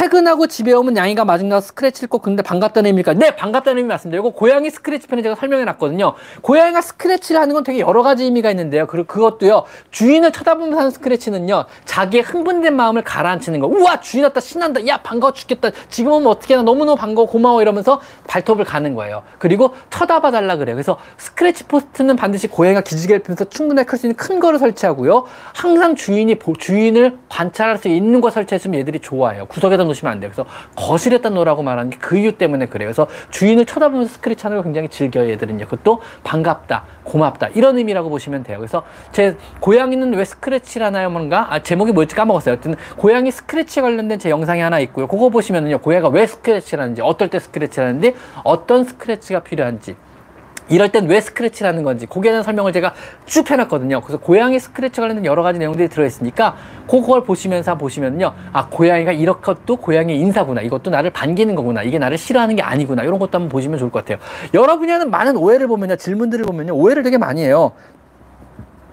뭐 예를 들면 이런 거죠. 고양이가 나를 무시해요. 아니면 고양이가 나를 사랑하지 않는 것 같아요. 고양이가 나를 무시해요. 아니면은 뭐, 뭐, 얘는 나를 그렇게 좋아하지 않는 것 같아. 이런 말 들었는데 설명을 쭉 보면 되게 좋아하고 있거든요. 그리고 실제로 고양이는 여러분들을 사랑한다고, 존중한다고, 존경한다고 말을 계속 하고 있었어요. 내, 내용을 보면요. 근데 여러분이 못 알아듣고 있었을 뿐이더라고요. 왜 못 알아듣는지 모르겠어요. 여러분, 아는 만큼 보이고, 보이, 아는 만큼 들리는 거거든요. 여러분이 고양이의 몸짓 언어, 행동 언어들을 이해를 못하기 때문에 여러분을 무시한다고 생각했던 거지. 실제로 여러분을 굉장히 존중하고 존경하며 여러분은 어른으로 인식을 하고 있어요. 나한테 항상 밥과 사냥을 대신해주는 너의 큰 어른, 아니면 큰 고양이, 아니면 나의 엄마 이렇게 생각하고 그렇게 항상 말을 해오고 있거든요. 얘들은요. 여러분이 납득을 못하고 이해를 못했을 뿐이에요. 그 내용들을요. 제 영상들을 보시면 이해가 갈 거예요. 거기 다 설명을 해놨거든요. 그래가지고 실제로 고양이가 사랑한다고 할 때 어떤 표현을 하는지, 실제로 여러분을 존경한다고 할때 어떤 표현을 하는지. 왜 엉덩이를 얼굴에 들이대는 것도 실제로 존경 존경을 하기 때문에 하는 행동이고 여러분이 뭐 자, 너는 이 집안의 큰 고양이고 이 집안의 어른이니까 네가 빨리 내가 내 인사를 먼저 받아줘. 이런 식의 이런 거거든요 내용들이 전부 다. 근데 그게 고양이 언어로 하기 때문에 여러분 이해를 못하는 거거든요. 물론 얘들이 사람의 언어로 안녕 이러고 손을 흔든다든가 고개를 숙인다든가 아니면 정중하게 이런 인사를 하면 좋겠지만 얘들은 고양이 언어밖에 못하잖아요. 근데 우리는요 고양이보다 더 지성이 발달했잖아요. 그러면 우리가 고양이 언어를 배우는 거 있잖아요. 얘들이 사람 언어를 못 배운다면은요 우리가 얘들은 사람 언어를 못 가르친다면요 우리가 얘들한테 어, 우리가 어떤 얘들의 고양이 언어를 배울 방법은 있잖아요. 그래서 그 배우는 방법이나 고양이 언어에 대한 설명들은 제가 유책을 여기 여러 가지 꼬리를 표현하는 언어, 몸으로 표현하는 언어, 입으로 말로 하는 언어, 얼굴 표정으로 하는 언어, 털을 세우는 하는 언어 모든 언어들은 제가 설명을 쫙 해놨거든요. 고양이의 언어와 관련된 어떤 것들이 반기는 거고 어떤 건 싫어하는 거고 어떤 행동은 좋다는 거고 어떤 행동은 존경한다는 거고 어떤 행동은 존중한다는 거고 이런 건 사람하고 대화하려고 하는 거고 관심을 보이는 거고 이건 관심이 없는 거고 이거는 채터링은 왜 하는 거고 이런 거에 대한 모든 내용은 제가 이미 설명을 쫙 해놨으니까 하나하나 하나 차분하게 보시다 보면은요 여러분한테 도움될 만한 내용이 틀림없이 있어요 이제는 어느 정도 제 채널의 내용들이 구색이 갖춰져 가지고요. 웬만한 여러분의 질문에 대한 답변들은 거의 다 되고 있거든요. 그래서 요즘 고민이 그거예요. 어, 이제 웬만큼 여러분이 질문에 대한 내용들이 전부 다 올라와서 여러분 질문들의 8, 90%는 사실 80% 정도는 아마 제 영상 속에 이미 녹아져 있어요. 그래서 굳이 답변을 안 해도 될 정도가 됐거든요. 이제는요. 그럼 이제 제가 남은 게 그거죠. 어, 그럼 뭘 더 만들어 드려야 되지? 뭐가, 뭘 더 하면 도움이 되지? 이제 이 생각이 드는 거죠. 뭐 똑같은 걸 재탕하는 건 제 취미는 아니거든요. 그래가지고 요즘 든 생각이요. 여러분, 이거 어떠세요? 그냥, 아, 그냥 물어보려고요. 고양이 한번 훈련에 관련된 거 한번 해볼까 생각 중이에요, 요즘에는. 그래서 몇 가지 그냥 간단하게 훈련을 시켜서, 그러니까 뭐, 고양이한테 굳이 훈련을 시켜 이런 의견도 있었지만, 훈련이라기보다는요, 뭐라 그러지? 어떤 소통이죠, 소통. 그러니까 어떤 어떤 뭐라 하지 고양이를 어떤 교육을 시키자는 게 아니고 나와 좀 더 좁은 공간 안에서 효율적으로 편하게 생활하고 소통을 잘하기 어떤 과정들이죠 그 과정들은요 거기에는 그 과정 자체가 어떤 clicker를 이용한 걸 수 있고 나의 어떤 손짓이나 발짓 발짓을 이용한 걸 수 있고 그런 걸 통해서 얘가 나, 나랑 어떤 커뮤니케이션의 폭 대화의 폭을 넓힌다 그러면요 그동안은 우리는 얘네들을 이해하려고만 했잖아요 그래서 얘가 왜 이러는지 이런 것만 이해하려고 했는데 고양이도 나를 좀 이해해줬으면 좋겠어. 고양이가 내 의도대로 조금만 좀 따라줬으면 우리가 삶이 좀 윤택해지고 편안해질 것 같아. 이런 거 있을 수 있잖아요. 그죠? 그러면은 얘가 내 의도를 조금 더 따르게 하는 방법은 뭐가 있을까요? 그게 바로 교육이고 훈련이거든요. 물론 싫은 걸 억지로 시킬 방법은 없어요. 강아지랑 달리 고양이한테 싫은 걸 우리가 억지로 시킬 방법은 없습니다. 즉 훈련은 학대가 될 수, 고양이의 훈련은 학대가 될 수가 없어요. 바꿔 말하면은요. 싫은 걸 하는 동물이 아니고 귀찮은 걸 감수하는 동물이 아니거든요. 그러니까 훈련은 즐거워야 되고 얘들이 원하는 방법으로 해줘야만 돼요. 그래서 그런 방법으로 얘들이 원하는 방법으로 얘들이 원하는 욕, 욕구를 요구를 들, 들려 들려주면서 어떤 우리가 원하는 행동을 하게 만드는 거죠. 예를 들면은 싱크대 올라가면 안 돼. 요거를 훈련을 해, 통해서 우리는 해결이 가능해요. 싱크대 올라가면 사고가 결국 날 수 있잖아요. 그럼 싱크대 못 올라가는 훈련은 어떻게 시켜줄 수 있을까? 이런 거 생각 안 해보셨어요? 어떤 경우에도 부르면 오게 하는 훈련. 이런 것도 필요한 훈련 중에 하나죠. 아니, 어떤 행동 교정들이 사실은 많은 행동 교정들이 훈련으로 해결이 돼요. 뭐 어딘가 가지 않았으면 좋겠다. 뭔가 하지 않았으면 좋겠다. 뭔가 제발 나랑 같이 사는데 뭔가 하지 말았으면 좋겠다. 이런 게 의외로 훈련으로 해결될 수 있는 분이 많이 있거든요. 그래서 뭐 어떤 내가 널 위해서 어떤 어떤 예의법 예의를 지, 우리는 고양이랑 같이 위해서 많은 예의를 지켜주고 있잖아요. 항상 모래를 치워줘야 되고 항상 밥과 물을 채워줘야 되고 바닥을 항상 깨끗하게 치워야 되고 창문을 열면 안 되고 규칙들이 있잖아요. 고양이가 살기 위해서 우리가 어떤 지켜야 될 만한 규칙들이 있지 않어요. 고양이 역시 네가 나랑 살기 위해서는 내가 이 집안에서 우리 한 영역을 편하게 서로 공유하기 위해서 너에게도 지금부터 규칙을 알려줄게. 이런 원칙 좀 필요할 것 같아요. 그러니까 너도 지금부터 어느 정도 예의를 지켜서 이 정도 규칙은 좀 지켜줬으면 좋겠어. 이거를 서로 즐거 즐기는 방법으로 가르치는 거죠. 그러니까 뭐 훈련 나쁘게 보시지 말라는 거예요. 이 얘기는 요점 뭐냐면요. 그래가지고 뭐, 아, 지금부터 우리 너와 나의 안전을 위해서 싱크대에 안 올라갔으면 좋겠어. 뭐 너와 나의 안전을 위해서 저쪽은 안 갔으면 좋겠어. 이런 것들 있잖아요. 왜. 그래서 그런 것들을 한번 훈련하는 영상을 한번 만들어. 근데 이게 어려워요. 문제가. 왜냐면 꾸준하게 해야 되고 효과가 없는 애들도 효과 있는 애들도 있는데 이게 되게 어려운 부분이고 고양이 훈련이 강아지랑 다른 게 얘들이 미치는 게 없거든요. 강아지는 사실 간식 하나에 미쳐요. 고기 쪼가리 하나에 미치고요. 그러니까 훈련이나 교육이 되게 쉬워요. 이거 죽게 하자 이러면 대부분의 훈련이 잘 돼요. 그리고 사실은 들기만 해도 그다음부터 뭐 말만 해. 다, 다 해줄게. 그것만 주면 내 뭐든지 다 할게. 고양 강아지는 이거거든요. 그래서 그것만 던져주면 네가 시키는 대로 할게. 뭐 죽는 척 할까? 빵야 해봐. 빵야 해봐. 빨리 죽을게. 뭐 다 해요. 강아지는요. 고양이는 그게 안 되거든요. 그래가지고 고양이한테 미치는 뭔가가 있으면 훈련이 쉬운데 그게 잘 안 돼. 고양이는 사실 특별하게 애들이 관심 있는 게 많지 않거든요. 그래서 그래서 그거 뭔데? 안 먹고 말지 귀찮아 싫어 이러거든요. 대부분.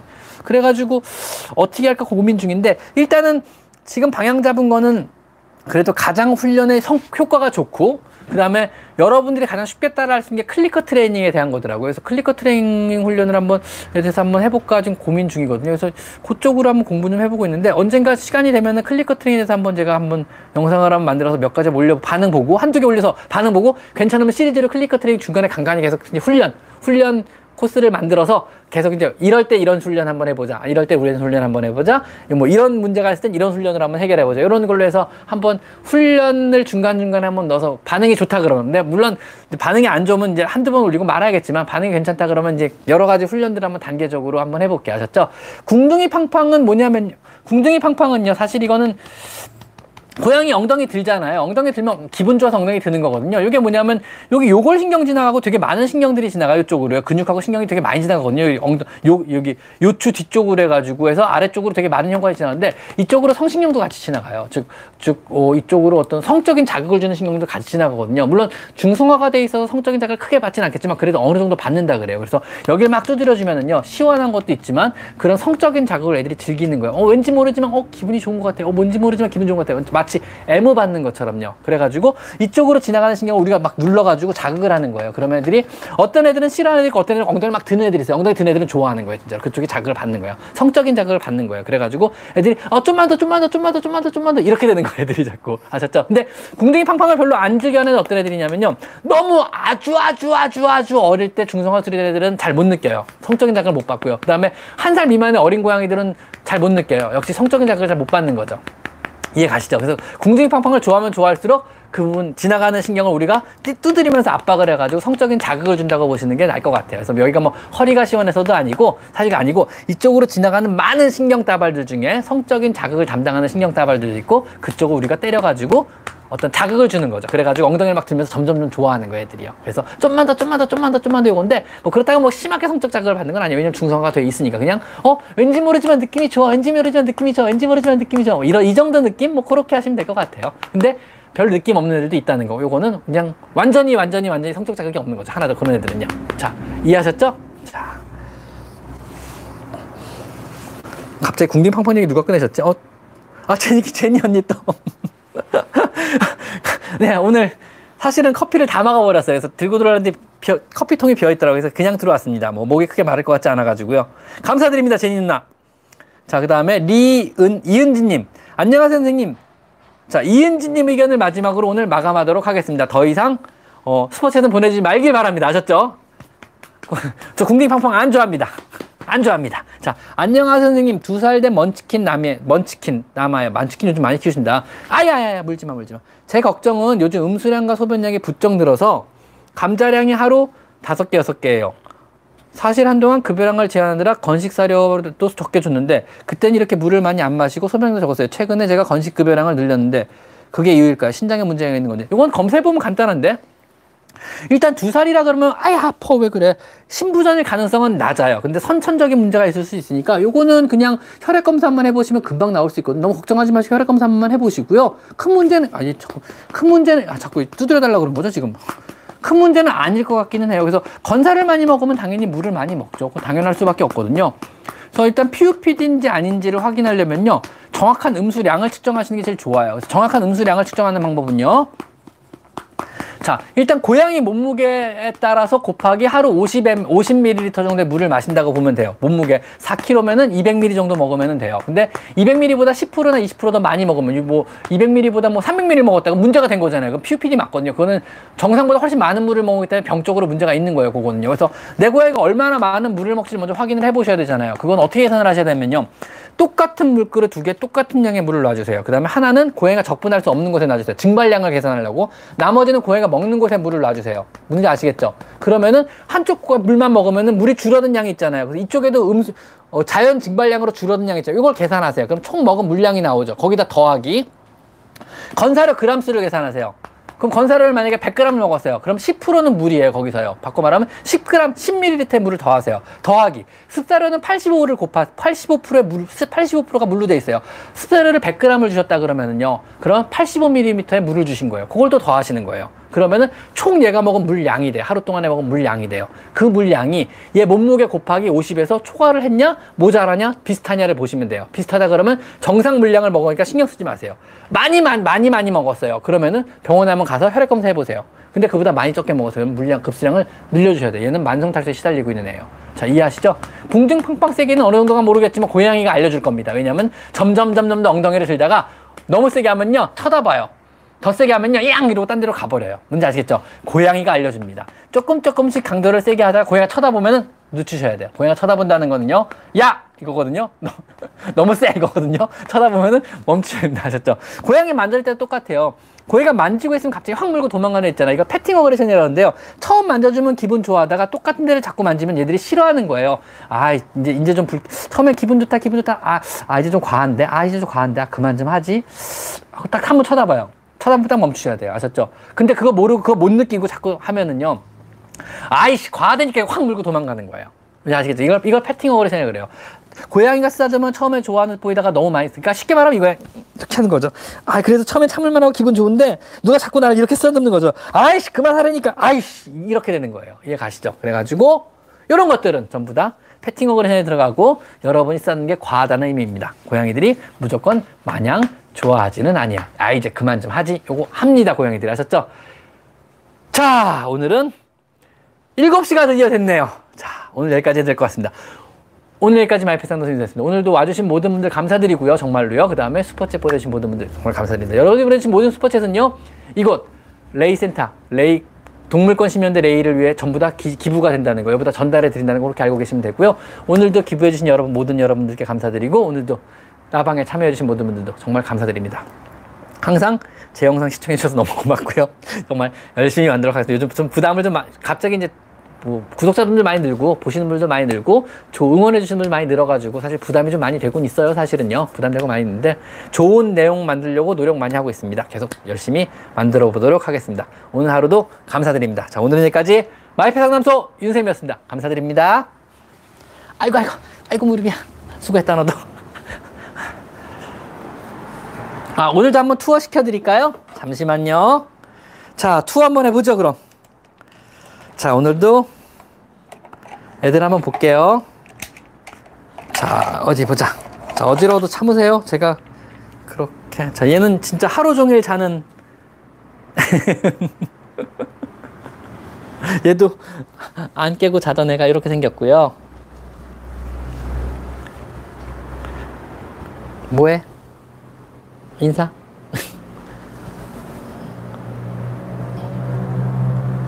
여기 병원, 아- 제 병원 아니고요. 여기 동물권 시민연대 레이라는 동물 보호소예요. 여기 있고요. 애들이 다, 지금 애들이 다 관심이 별로 없어요, 이제는요. 사나는 여기서 자요. 사나가 성깔이 은근 있어가지고요. 제일 좋은 자리는 항상 사나가 차지해요. 여기가 왜 제일 좋냐면요. 이게 온풍기 있거든요. 그래서 털 움직이는 거 보이시죠? 온풍기 바람 맞으면서 자는 거예요. 사나가 되게 조금에도 강단이 있어가지고 은근 성깔 세요. 그래서 사나 웬만하면 애들이 잘 못 건드려요. 음, 얘는 밖에 보네. 여기는 1층이고요. 2층 가면 더 많아요. 사실 고양이가. 다음에 2층도 한번 누가 있을 때 보여드릴게요. 놀이고요. 또 안쪽으로 가볼까요? 뭐가 있나? 여기 양모나이트 한 마리 있네요. 오, 양모나이트다. 여기 또 누가 자고 있네? 자, 안녕. 너의 구석에 있어. 앞으로 잘 못 나오더라고요. 아직 애들하고 안 친하든가 앞쪽으로 영역권 확장을 못 한 것 같아. 앞에 잘 못 나오더라고요. 얘는요. 응? 넌 누가, 넌, 넌 누구야? 너 이름은 모르겠다. 너왜 이렇게 불쌍하게 생겼어? 음, 얘좀 불쌍하게 생겼다. 레이센터에는 총 한 100여 마리가 있습니다. 저도 정확한 마리수는 모르겠어요. 새끼들이 자꾸 들락날락거려가지고 요 근래 계산한 게 100마리 조금 넘었던 것 같아요. 101마리, 뭐 104마리 요 정도 되는 것 같아요. 자, 오늘 여기까지 하겠습니다. 자, 오늘은 여기까지. 아, 촬영 환경은 이렇습니다. 이렇게 찍어요. 혼자 앉아가지고요. 카메라 한 대 놓고요. 보통 저 촬영 대본 다 이런 식으로 삼각대 하나 놓고 이렇게 찍어요. 보통은요. 좀 가난, 가난하게 찍습니다. 생각보다. 그래서 조명은 이렇게 갖다 놨어요. 이케아 조명 6,000원짜리입니다. 천정에도 이렇게 박아놨습니다. 조명들. 그래서 요러고 요러고 합니다. 자, 오늘 여기까지 하겠습니다. 오늘 여기까지 마이페 상담소 윤세입니다. 너를 마지막으로. 감사합니다.